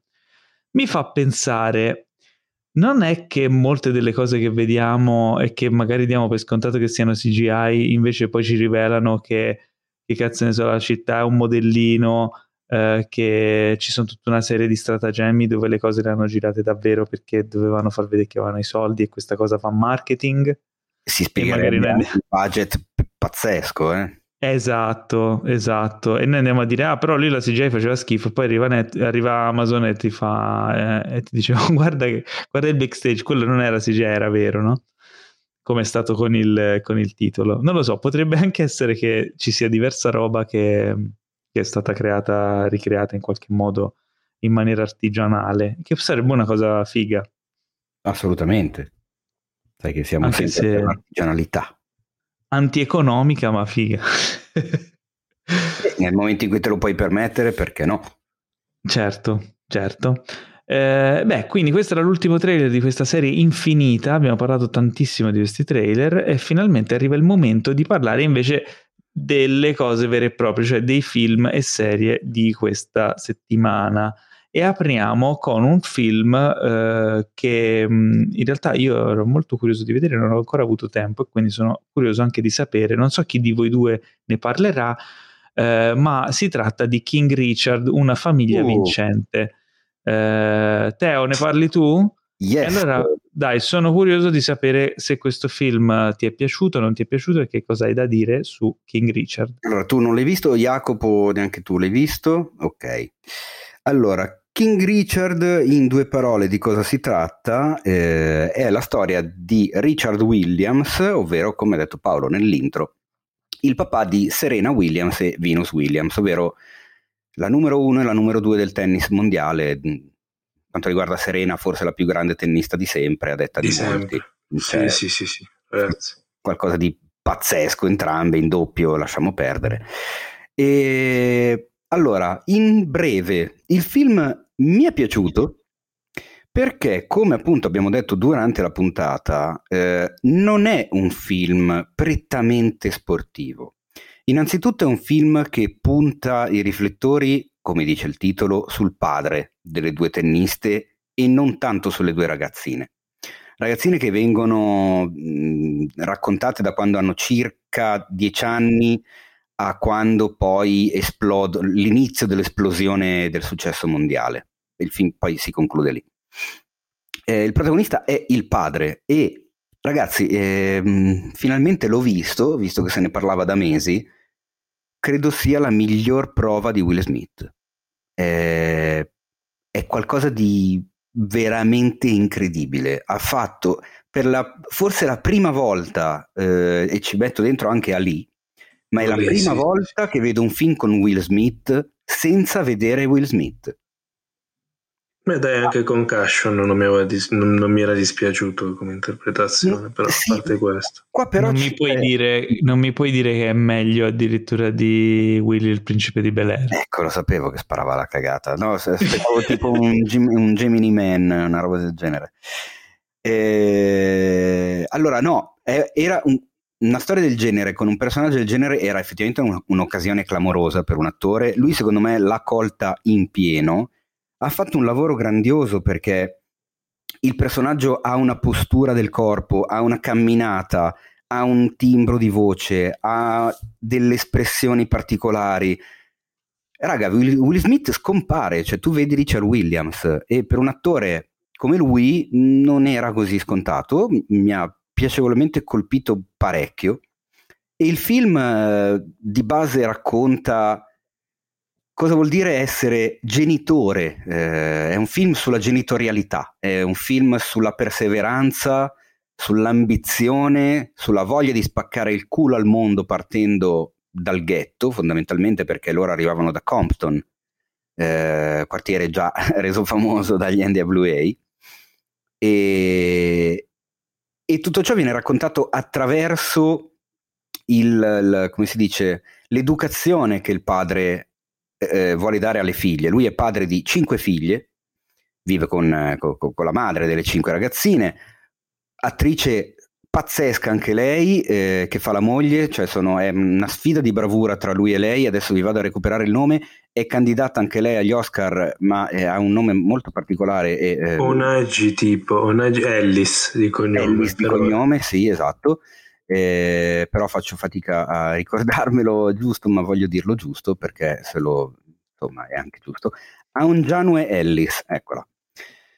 Veramente clamorosa nel, nella parte della moglie, tiene testa a Smith, tiene testa a Richard nel film. Non ho capito benissimo il, la scelta del titolo, che insomma si rifà a un King Richard molto più famoso, però chi se ne frega, è un modo per vendere il film. Chiaro. E... Ehm, è, è, è, cazzo, è un bel film perché comunque non, non è il, in alcuni punti è ovvio che cade nel classico film di rivalsa, nel classico film sportivo dove tu comunque segui eh, le gesta di un atleta da quando è nessuno e ha voglia di sfondare e mettendoci la testa, mettendoci il corpo, mettendoci l'allenamento ce la fa. È una storia che abbiamo visto mille volte ma non è il focus totale del film questo. Il, il, il, il nodo centrale è la gestione, l'educazione delle due ragazze, che a volte porta il padre a prendere delle decisioni totalmente anti-intuitive, cioè quasi suicide, perché sceglie di, di, di, di, non farle partecipare a tornei a cui avrebbero accesso e che darebbero un, un immediato successo perché comunque mette al primo posto l'istruzione. Poi c'è anche da dire che eh, è un film che fa uscire un personaggio come appunto quello del padre come molto metodico, molto preparato, pare che avesse scritto una sorta di manuale di 80 pagine, un, un, piano di attacco ai vertici mondiali dello sport di 80 pagine, quindi comunque abbastanza maniaco come, come personaggio, e nel film non, non viene mai fuori bene quanto possa essere complicato vivere con un padre del genere eh, eh, questo ti volevo chiedere. È, è, uno di quei padri dove, e infatti nel film viene detto all'inizio, quando riescono a, ad avere il primo allenatore importante, che era l'allenatore di due come John, John McEnroe e Pete Sampras, per dire. E, um, è uno di quei film dove si vede il genitore è il genitore che vuole qualcosa e cerca di ottenerlo attraverso i propri figli. È un genitore che... Beh, c'è una componente ossessiva, quanto viene esplorata dal film? La eh, componente ossessiva real... del padre nei confronti della rivalsa attraverso le figlie. In realtà un po' poco, questo, eh. questo devo dirlo, un po' pochino. Diciamo che per quello che si, si, si, si intuisce, il padre viene fuori forse un po' troppo bene per quello che si intuisce poteva eh, esatto, perché nella vita reale eh, sanno un po' tutti che non è che sia proprio questa persona simpaticissima, il padre Le Williams, perché ha seguito il panorama tennistico. Attenzione, non è per un cazzo una persona simpatica il padre nel film. È chiaro. Questo, questo, è, questo è, chiaro, eh, questo è assolutamente è testardo come una merda, è, è, de, è fin troppo deciso, eh, è assolutamente su un unico binario e guai chi della famiglia esce da quel cazzo di binario che ha costruito lui. Ma viene meno mh, illustrato, diciamo, la, la, la fatica provata dalle figlie, proprio perché il film sceglie di focalizzarsi sulla figura del padre. E quindi le conseguenze di chi vive con lui e sotto di lui si vedono meno. Si vedono fondamentalmente i successi che a un certo punto cominciano a raccogliere le figlie. Ma il film racconta la strada che sceglie lui di percorrere attraverso di loro.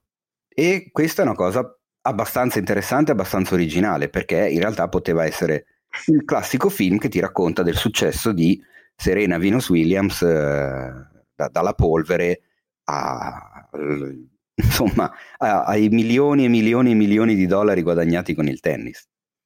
In realtà eh, fa un altro discorso. Sì, sì, vai, vai, vai, poi ti chiedo.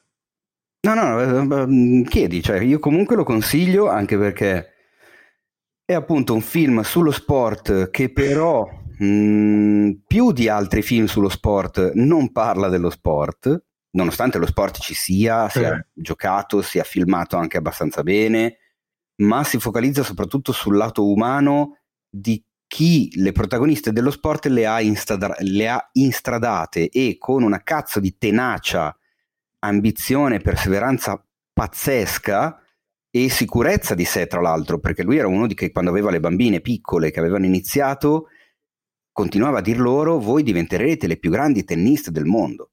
Cioè, lui aveva questo in testa e porca puttana, alla fine ci ha avuto ragione, cioè non, non, gli si può dire di no. E, è un film che parla più di quello che del successo delle figlie, parla più del successo ottenuto da lui attraverso di loro, ecco. Eh. È anche un, un, mirabile John Bertal nei panni di Ricci, adesso non mi viene in mente il, il, nome, ma l'allenatore che a un certo punto le prende in carico e che era stato l'allenatore anche di Jennifer Capriati. Cioè. Rick Macci. Ah, Rick Macci, non Ricci, scusami. E... Avevi fuso insieme nome e cognome. Esatto, una crasi. Eh, buffo, questi mm, capelli buffi e baffetti, assolutamente, so, eh, come si dice, in soggezione nei confronti di, di, Richard Williams, che non guarda in faccia a nessuno, cioè non è un uomo che scende a compromessi, che anzi è un uomo che, che, che vuole uscire da quella situazione, vuole emergere, vuole vincere, vuole farcela e vuole combattere chiaramente una società molto white oriented come quella del dello sport del tennis professionistico. Certo. E, e, molto rich oriented come quella del tennis professionistico insomma quindi lui si porta queste due ragazzine nere di Compton a mangiare in testa a tutte le miliardarie bianche e bionde eh, ma io ho sentito dire che uh, Serena Williams è addirittura meno profilata di Venus nel film, è, un po' più importante Venus a livello narrativo. Sì, hai avuto questa percezione. No, eh, no, non è una... Quanto Venus sia una gigantessa, eh, però Serena è Serena. Eh. Cioè Serena è veramente, come dice nel trailer, come Michael Jordan applicata al tennis femminile. Allora, non è, non è una percezione, è proprio una scelta, perché all'inizio okay. per determinate eh, dinamiche il focus è per forza su Venus perché è lei che ottiene l'allenatore, l'altra comincia a fare le cose un po' eh, come si dice di nascosto quasi. Okay. E poi appunto il film interrompendosi all'inizio del successo di entrambe per forza di cose eh, quella che viene chiaro, eh, chiaro. narrata di più è Venus che è la, la più grande delle due anche se... Eh, ma se uno a memoria della loro carriera tra l'altro Venus all'inizio batteva più spesso Serena cioè era, era è stata allo stesso livello ma negli scontri diretti era addirittura meglio dall'uomo eh, vedi. Quindi, no, poi eh, il livello di, Serena, di Venus indiscutibile eh, però insomma serene serene. Eh sì, quello sicuramente. Chi, chi, conosce il tennis credo che sappia perfettamente queste cose. Però appunto ecco un film, lo trovate ancora in sala, credo anche nella vostra città, e assolutamente da non perdere. È uno dei film degli Oscar di quest'anno e raga c'è un Will Smith che sinceramente non avevo mai visto così e non so neanche se mai più lo rivedremo. Deve essersi preso molto eh, a cuore. Come sei cuore. tragico. No, nel senso, è uno. È quello che si dice. Per adesso, secondo me, per Will Smith è il ruolo della vita, è il ruolo della carriera.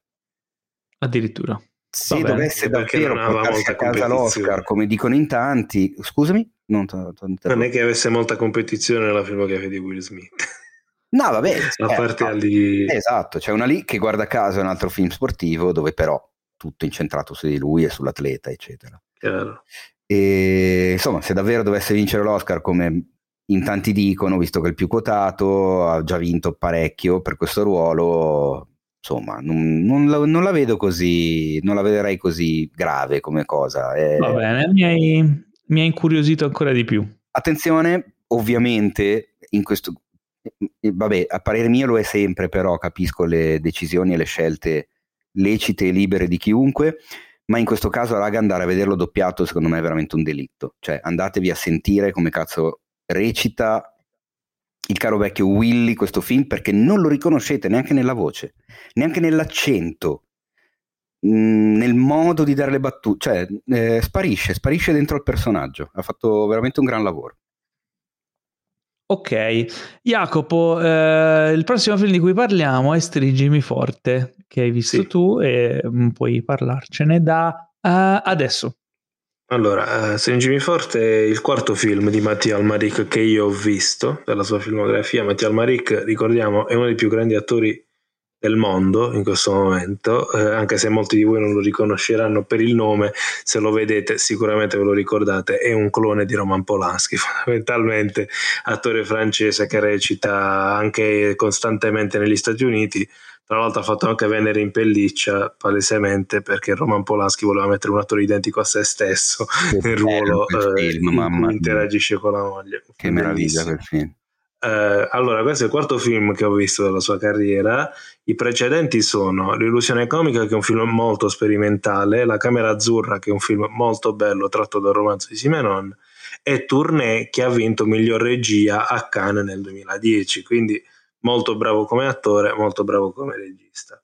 Questo film, eh, Stringimi Forte del 2021, tra l'altro film della critica, quindi uno di quei film che il sindacato italiano di critici cinematografici ha scelto come, con un'etichetta di qualità per appunto sottolinearne e, e valorizzarne lo spessore, è sicuramente uno di quei film che secondo me verranno ricordati all'interno di questa stagione cinematografica, soprattutto da chi ama un po' il cinema d'autore, ama un po' la... Um, uh, un film che per, per, o meglio quel genere di film che come questo cercano anche di tirarti scemo, di farti sentire stupido per buona parte della loro durata, perché questo è un film di montaggio, cioè uno di quei film in cui si capisce la specificità del montaggio, quanto un film possa essere un film solo attraverso il montaggio.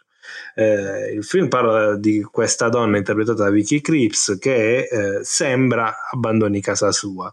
In realtà non sta abbandonando casa, lo scopriamo dopo poco tempo, ma quello che è successo in realtà lo fa appunto il montaggio, lo scopriamo dopo un po' di tempo. È un film sul trauma fondamentalmente. Eh, che separa lei dalla sua famiglia. Non voglio specificare quale tipo di trauma sia, anche se dopo magari paragonandolo a qualche altro film vi avviso e così evitate di eh, sentire i titoli se non volete nessun tipo di parvenza di spoiler. Allora, è un film in cui c'è una Vicky Creeps incredibile, incredibile, uh, l'ennesima interpretazione di altissimo livello dopo chiaramente uh, il filo nascosto, ma anche di recente Bergman Island, è l'ennesima dimostrazione che questa è un'attrice, a parte che recita in pure lei in più lingue, perché recita francese, tedesco e inglese senza nessun problema, eh, su ottimi livelli. Um, un'attrice che sa essere sia fisica che appunto espressiva, emotiva, quindi anche questo è molto interessante secondo me. E appunto è la storia del suo distacco dalla sua famiglia. Ecco. Uh, adesso parlo un attimo di, di, quelli che secondo me sono i riferimenti, quindi se volete skippate un minuto di audio, perché io lo metto accanto a Madre di Rodrigo Sorogoyen per appunto il trauma di una madre nei confronti de, del nucleo familiare di suo figlio, comunque della famiglia. A parte che hanno anche un'ambientazione simile, perché entrambi raccontano la storia di questa madre che si sposta in un certo punto e che, eh, in cui appunto è avvenuto il trauma e che vive un pezzo della sua vita in quel punto lì. Eh, poi secondo me ha dei riferimenti evidenti quantomeno nella sensibilità nel voler fare delle pun- diciamo, dei riferimenti puntuali a la pianista di Haneke, chiaro, perché i due figli della protagonista sono una ragazzina che studia il piano, che diventerà una pianista da grande chissà, e un ragazzino che gioca a hockey. E c'è una scena identica a quella del, della pianista in cui lei entra nel campo da hockey mentre giocano delle persone eh, appunto a hockey poi secondo me il più grande riferimento per il cinema di questo genere è proprio eh, secondo me è questo il vero riferimento assoluto è eh, Il dolce domani di Atom Egoyan che è un film che pochi forse ricordano in Italia è dimenticatissimo è un film importantissimo perché ha vinto il Gran Premio della giuria a Cannes nel 97 e addirittura Jacopo Troise, che è il nostro redattore, l'ha messo al secondo posto dei suoi film preferiti degli anni 90 quando abbiamo fatto la classifica. Comunque un film molto importante. Um, perché fondamentalmente è un film sul trauma e su quello che viene vissuto prima e dopo, e in cui il montaggio è ancora una volta determinante. Mm, tornando a parlare del film, per buona parte del film sembra che, almeno all'inizio, che la nostra eh, protagonista abbia problemi di vista cioè sembra che stia perdendo la vista. A un certo punto dice vedo ancora e uno pensa che si riferisca a questo tipo di, di perdita. Eh, in realtà, infatti, si mette la neve in faccia a un certo punto, cioè ha un rapporto molto fisico quasi con, eh, appunto con, la, con la vista e con eh, quello che gliela ottunde, diciamo così. Eh, poi si scopre che in realtà il trauma ha altre forme eh, e lei reagisce, dialoga con lo stesso in una maniera molto molto particolare, messa in scena maturissima di Matteo Almaric che posiziona i personaggi nello spazio eh, e usa delle palette non molto sature ma decisamente secondo me eloquenti su quello che viene messa in scena, cioè davvero evidenti e, e, appunto pure il posizionamento dei personaggi, la profondità di campo, secondo me dice molto, soprattutto se ci pensi ex post. Um, quello che stupisce veramente è il montaggio di questo film e la profondità con cui racconta una storia terribile perché è struggente, l'abbiamo detto in, eh, in fase di introduzione, un'interpretazione incredibile. Lui sa dirigere molto bene gli attori, non è la prima volta che succede.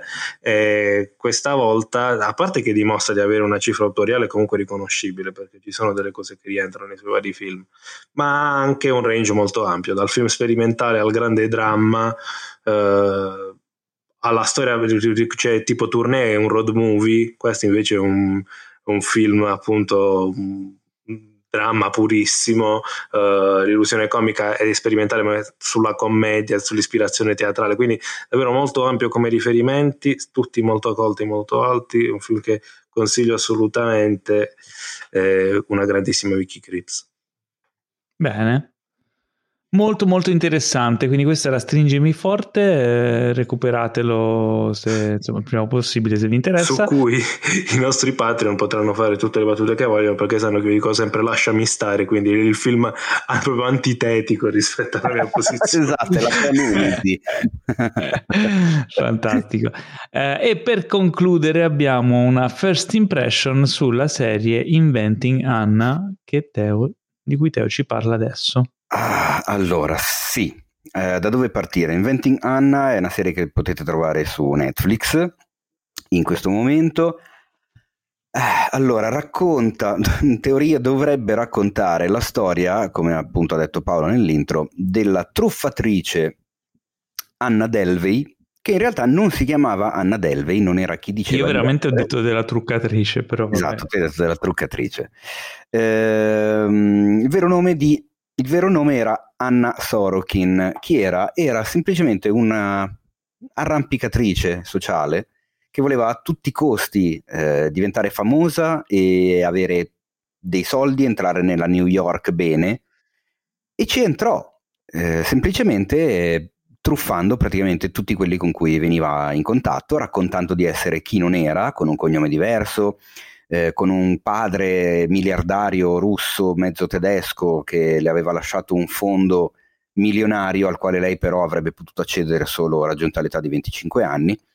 E tra la faccia tosta, il modo di fare e un grandissimo senso di, come si dice, di spirito di osservazione di come si muovono, parlano e si atteggiano i milionari newyorkesi, è riuscita a mimetizzarsi e a farsi dare un sacco di fiducia e a farsi dare anche un sacco di soldi da, da queste persone spesso appunto dicendo che la carta di credito incredibilmente non funzionava, che aveva avuto dei problemi, eccetera, eccetera, eccetera, fino a quando non è venuta fuori la verità e la cara Anna in questo momento è in galera. Questa è la storia vera. La serie purtroppo di buono ha una Spettacolare Julia Garner, che personalmente ritengo una delle attrici più in gamba mh, attualmente, proprio in generale, in assoluto, che è Ruth Langmore di Ozark, per coloro che stessero seguendo quella, secondo me, magnifica serie che trovate sempre su Netflix. Julia Garner però in questo ruolo fa quello che può, nel senso che l'accento innanzitutto del personaggio è qualcosa di costruito, nel senso che lei faceva finta di essere mezza russa, mezza tedesca, mezza un sacco di altra roba. E la povera Garner replica questo accento che sembra l'accento di un cattivo di James Bond degli anni 60. È proprio un inglese veramente strano e che non è neanche sempre uguale a se stesso, cioè ci sono dei pezzi di puntate in cui parla in un modo, altri pezzi in cui parla in un altro, quindi vabbè, poverina, evidentemente faceva fatica anche lei, bravissima, a mantenere questo cazzo di, di, boh, di roba strana che si inventava quella Sorokin lì. Eh, il problema maggiore però appunto della serie è che è stata affidata a Shonda Rhimes. Ah che è un po' come dire facciamo una serie su uh, non lo so uno spin-off di casalinghe disperate e lo diamo in mano a David Fincher. Cioè non c'entra un cazzo non c'entra un cazzo. Non puoi dare alla showrunner di Grey's Anatomy Bridgerton Scandal una roba del genere perché te la trasforma nella roba sua e quindi diventa una sorta di cosa stile Gossip Girl, eh, dove c'è addirittura una certa fascinazione nei confronti di questa cazzo di truffatrice, mh, mm, dove eh, viene dato una, tantissimo spazio a questa giornalista che vorrebbe raccontarne la storia eh, per, il, per il suo quotidiano eh, questo giornalista che deve combattere contro il suo caporedattore che in realtà vuole che parli di un'altra cosa, mentre lei invece ritiene interessante parlare della storia di questa Anna e quindi va a trovarla in carcere. E, insomma, deve riuscire a tutti i costi a raccontare la storia che vuole lei e non quella che vuole il suo capo. Eh, non lo so, la serie non l'ho vista tutta, ma non credo che la vedrò tutta. Ho dato fiducia fino al quarto episodio e boh, per me basta così, non mi interessa vederne oltre, anche perché è stiracchiatissima, ogni episodio dura un'ora, sembra che ne duri quattro. Eh, la storia va avanti in maniera, diciamo, cioè con il, due piani temporali, ovvero uno è quello della giornalista che indaga e che vuole raccontare la storia con Anna già in prigione, e uno è quello invece del tempo passato dove vediamo l'ascesa di questa, di questa Anna all'interno della, dell'elite eh, della società borghese di New York. Ma per okay. me questa roba non funziona bene neanche un po'. Vabbè, è una serie che magari ha il suo pubblico e magari tu non ne fai parte. Quello, quello è evidente, direi. Però a mio avviso una storia del genere aveva bisogno di un'altra voce per essere raccontata, ecco, cioè, c'è qualcosa che non funziona proprio di base eh, nella serie. Poi oh, sicuramente c'è il suo pubblico come qualunque cosa al suo sì, pubblico, cioè, se, se, se il suo la, pubblico... la, la, Snyder Cut, il suo pubblico, figurati se non ce l'avrà. Ma se il suo pubblico l'hanno trovato anche i film di David Lynch, eh, anche Shonda ce la può fare. Ma ascolta, adesso non apriamo questo titolo. Sono i minerati. Ti stai avventurando su una china scivolosissima, Paolo. Ok. Chiudiamo questa, questa quindi first impression. Chiudiamo questa first impression dicendo che se volete boh, dare una possibilità, guardatevi il primo episodio. Boh, a, me, a me era già abbastanza chiaro dopo il primo episodio, quindi dovrebbe essere chiaro anche per voi. Io sono arrivato fino al quarto per vedere se effettivamente poteva cambiare qualcosa e si giustificava. Non, non ti fidavi di te di stesso. Approccio e invece non si giustifica, non è l'approccio, è proprio una scelta.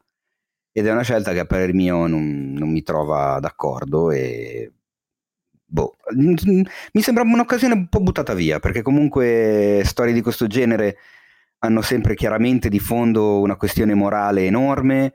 Eh, vuoi vederla anche come una sorta di novella Robin Hood, perché comunque le sue vittime erano questi cazzo di miliardari distaccati totalmente dalla società nostra, dalla middle class, eh, vivono su un altro pianeta, hanno altri cazzi per la testa, eccetera, ma si poteva affrontare in un sacco di modi e a mio avviso è stato affrontato in una maniera un po' sciocchina, un po' stupidina, un po' sentimentalina, un po', un po così. Ho la chiusa perfetta. Poteva essere una novella Robin Hood e invece novella 2000.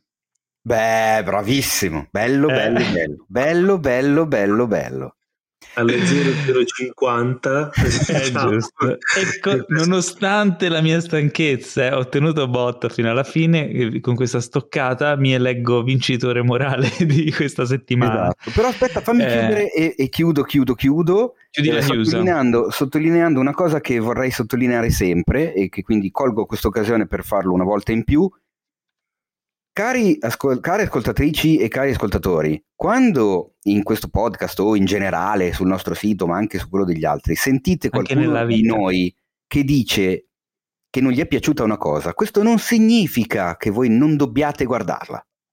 Guardatela, perché siamo tutti diversi e magari Inventing Anna, come tante altre cose, diventa la vostra serie preferita. Quindi dategliela una possibilità alle cose e la stessa cosa vale al contrario, se a noi una cosa è piaciuta e da impazzire non è per forza detto che a voi piace altrettanto, quindi nel senso noi diamo le nostre opinioni che non sono eh, obblighi o divieti alla visione, sono i nostri pareri, poi fate quello che eh. volete voi, se la cosa, se vi interessa la, la, la storia di Inventing Anna, se vi incuriosisce, ma guardatevelo, io non vi sto dicendo di non guardarlo, a me non ha detto niente quattro episodi mi sono bastati. Tutto qua. Ecco, per esempio, Paolo vi ha detto di non guardare Titani, invece voi lo dovete guardare. Però a parte questo. Titanic? Titan, Titan. Quando è che ha detto di non guardarlo? Io non ho mai Sì, detto mi- di non guardare Ah, Titanic. non l'hai mai detto? Allora me lo sono inventato. Però No. va bene. No, Abbiamo- allora io so in privato quello che Eh, pensa no, Paolo allora, di Titan. Però qualche settimana fa, detto. Teo mi ha, ta- qualche settimana fa Teo mi ha, mi ha rimproverato di non aver ancora visto Titan, me l'ha consigliato dicendomi guarda che secondo me conoscendo i tuoi gusti ti piace un botto e l'ho visto Titan ed è un bel film ma non mi ha stravolto, mi ha- cioè da come me ne aveva parlato Teo pensavo mi piacesse di più, invece mi è Sì, piaciuto allora- ma allora, lo sono con riserva. Pensavo l'avessimo detto Forse- con Paolo. Però io in realtà avevo letto la, la sinossi col fatto che lei assomiglia ad Achille Lauro. Vabbè, niente di che. Ah, Forse- ok. sì, mi ricordo. Ah, ora ho capito, ora ho capito perché io non l'avevo ancora vista, adesso colgo Chiaro, la chiaro, cosa, chiaro. No, eh, vabbè, comunque Però per sì, me è un film che consiglierei, è un film strano forte, insomma, se non vi lasciate scomporre da film strani forte, è un film consigliabilissimo. Detto questo, è il momento dei saluti, è il momento di ricordarvi di eh, diffondere il nostro podcast eh, consigliandolo ad amici eh, e parenti e colleghi E e di seguire compare- eh, e di seguire Cinefax in tutte le sue forme. eh, Leggi, leggi. ok? Leggi la scaletta, vai, vai, vai. Leggi, Ah, leggi. devo leggere. Iscrivetevi e continuate a diffondere il Cinefax. Va bene che è il podcast di cinema numero uno in Italia, ma noi non ci accontentiamo mai. Parlatene con i vostri amici, parenti e colleghi. Lasciateci una bella recensione a 5 stelle dovunque si possa fare. Insomma, diffondete Cinefax come degli ossessi. Vi ricordiamo inoltre che per rimanere aggiornati su tutto quello che è cinema potete seguire at cinefax.it su Instagram, Facebook, Telegram, Twitch, Twitter, Waveful, TikTok. Waveful, cos'è Waveful? Eh, e se volete sapevo, farvi sì, ti volevo. e se volete farvi del male potete seguire cos'è Waveful? Wayful è una nuova app, un nuovo social, eh, diciamo, molto visivo, italiano.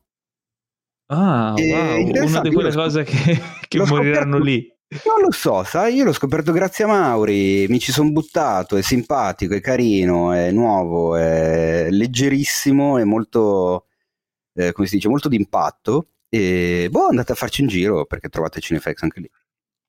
ne sentivamo il bisogno? Boh lo scoprirete Chissà, solo chissà. vivendo. Chissà, Eh, potete seguire su Waveful anche me at Paolo Cellamare vero, adesso, adesso correrò a fare co- no ci sarà qualcuno che mi ruberà l'account adesso. Eh, no mi potete seguire su Instagram però e potete seguire anche Jacopo Gramegna no non ti possono seguire No, non tanto perché non ho Instagram. Esatto. Se mi vogliono aggiungere su Facebook li, li su Facebook, rifiuto. sì. Però, Rifiutali.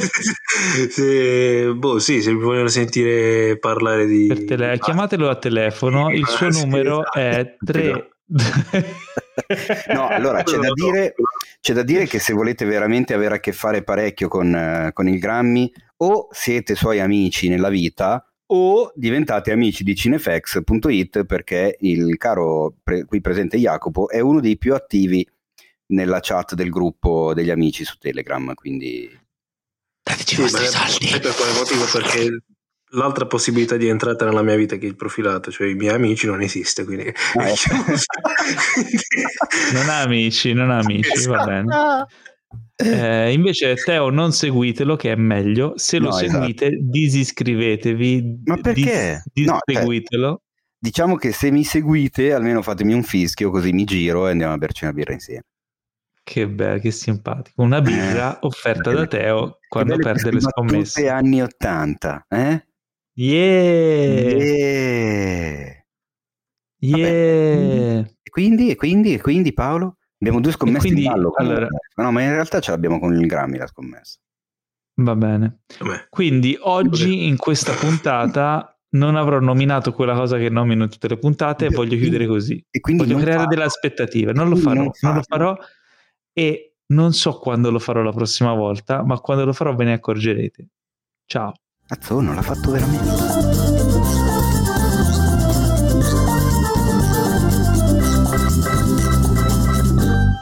Questo podcast è stato presentato da The Best Blend,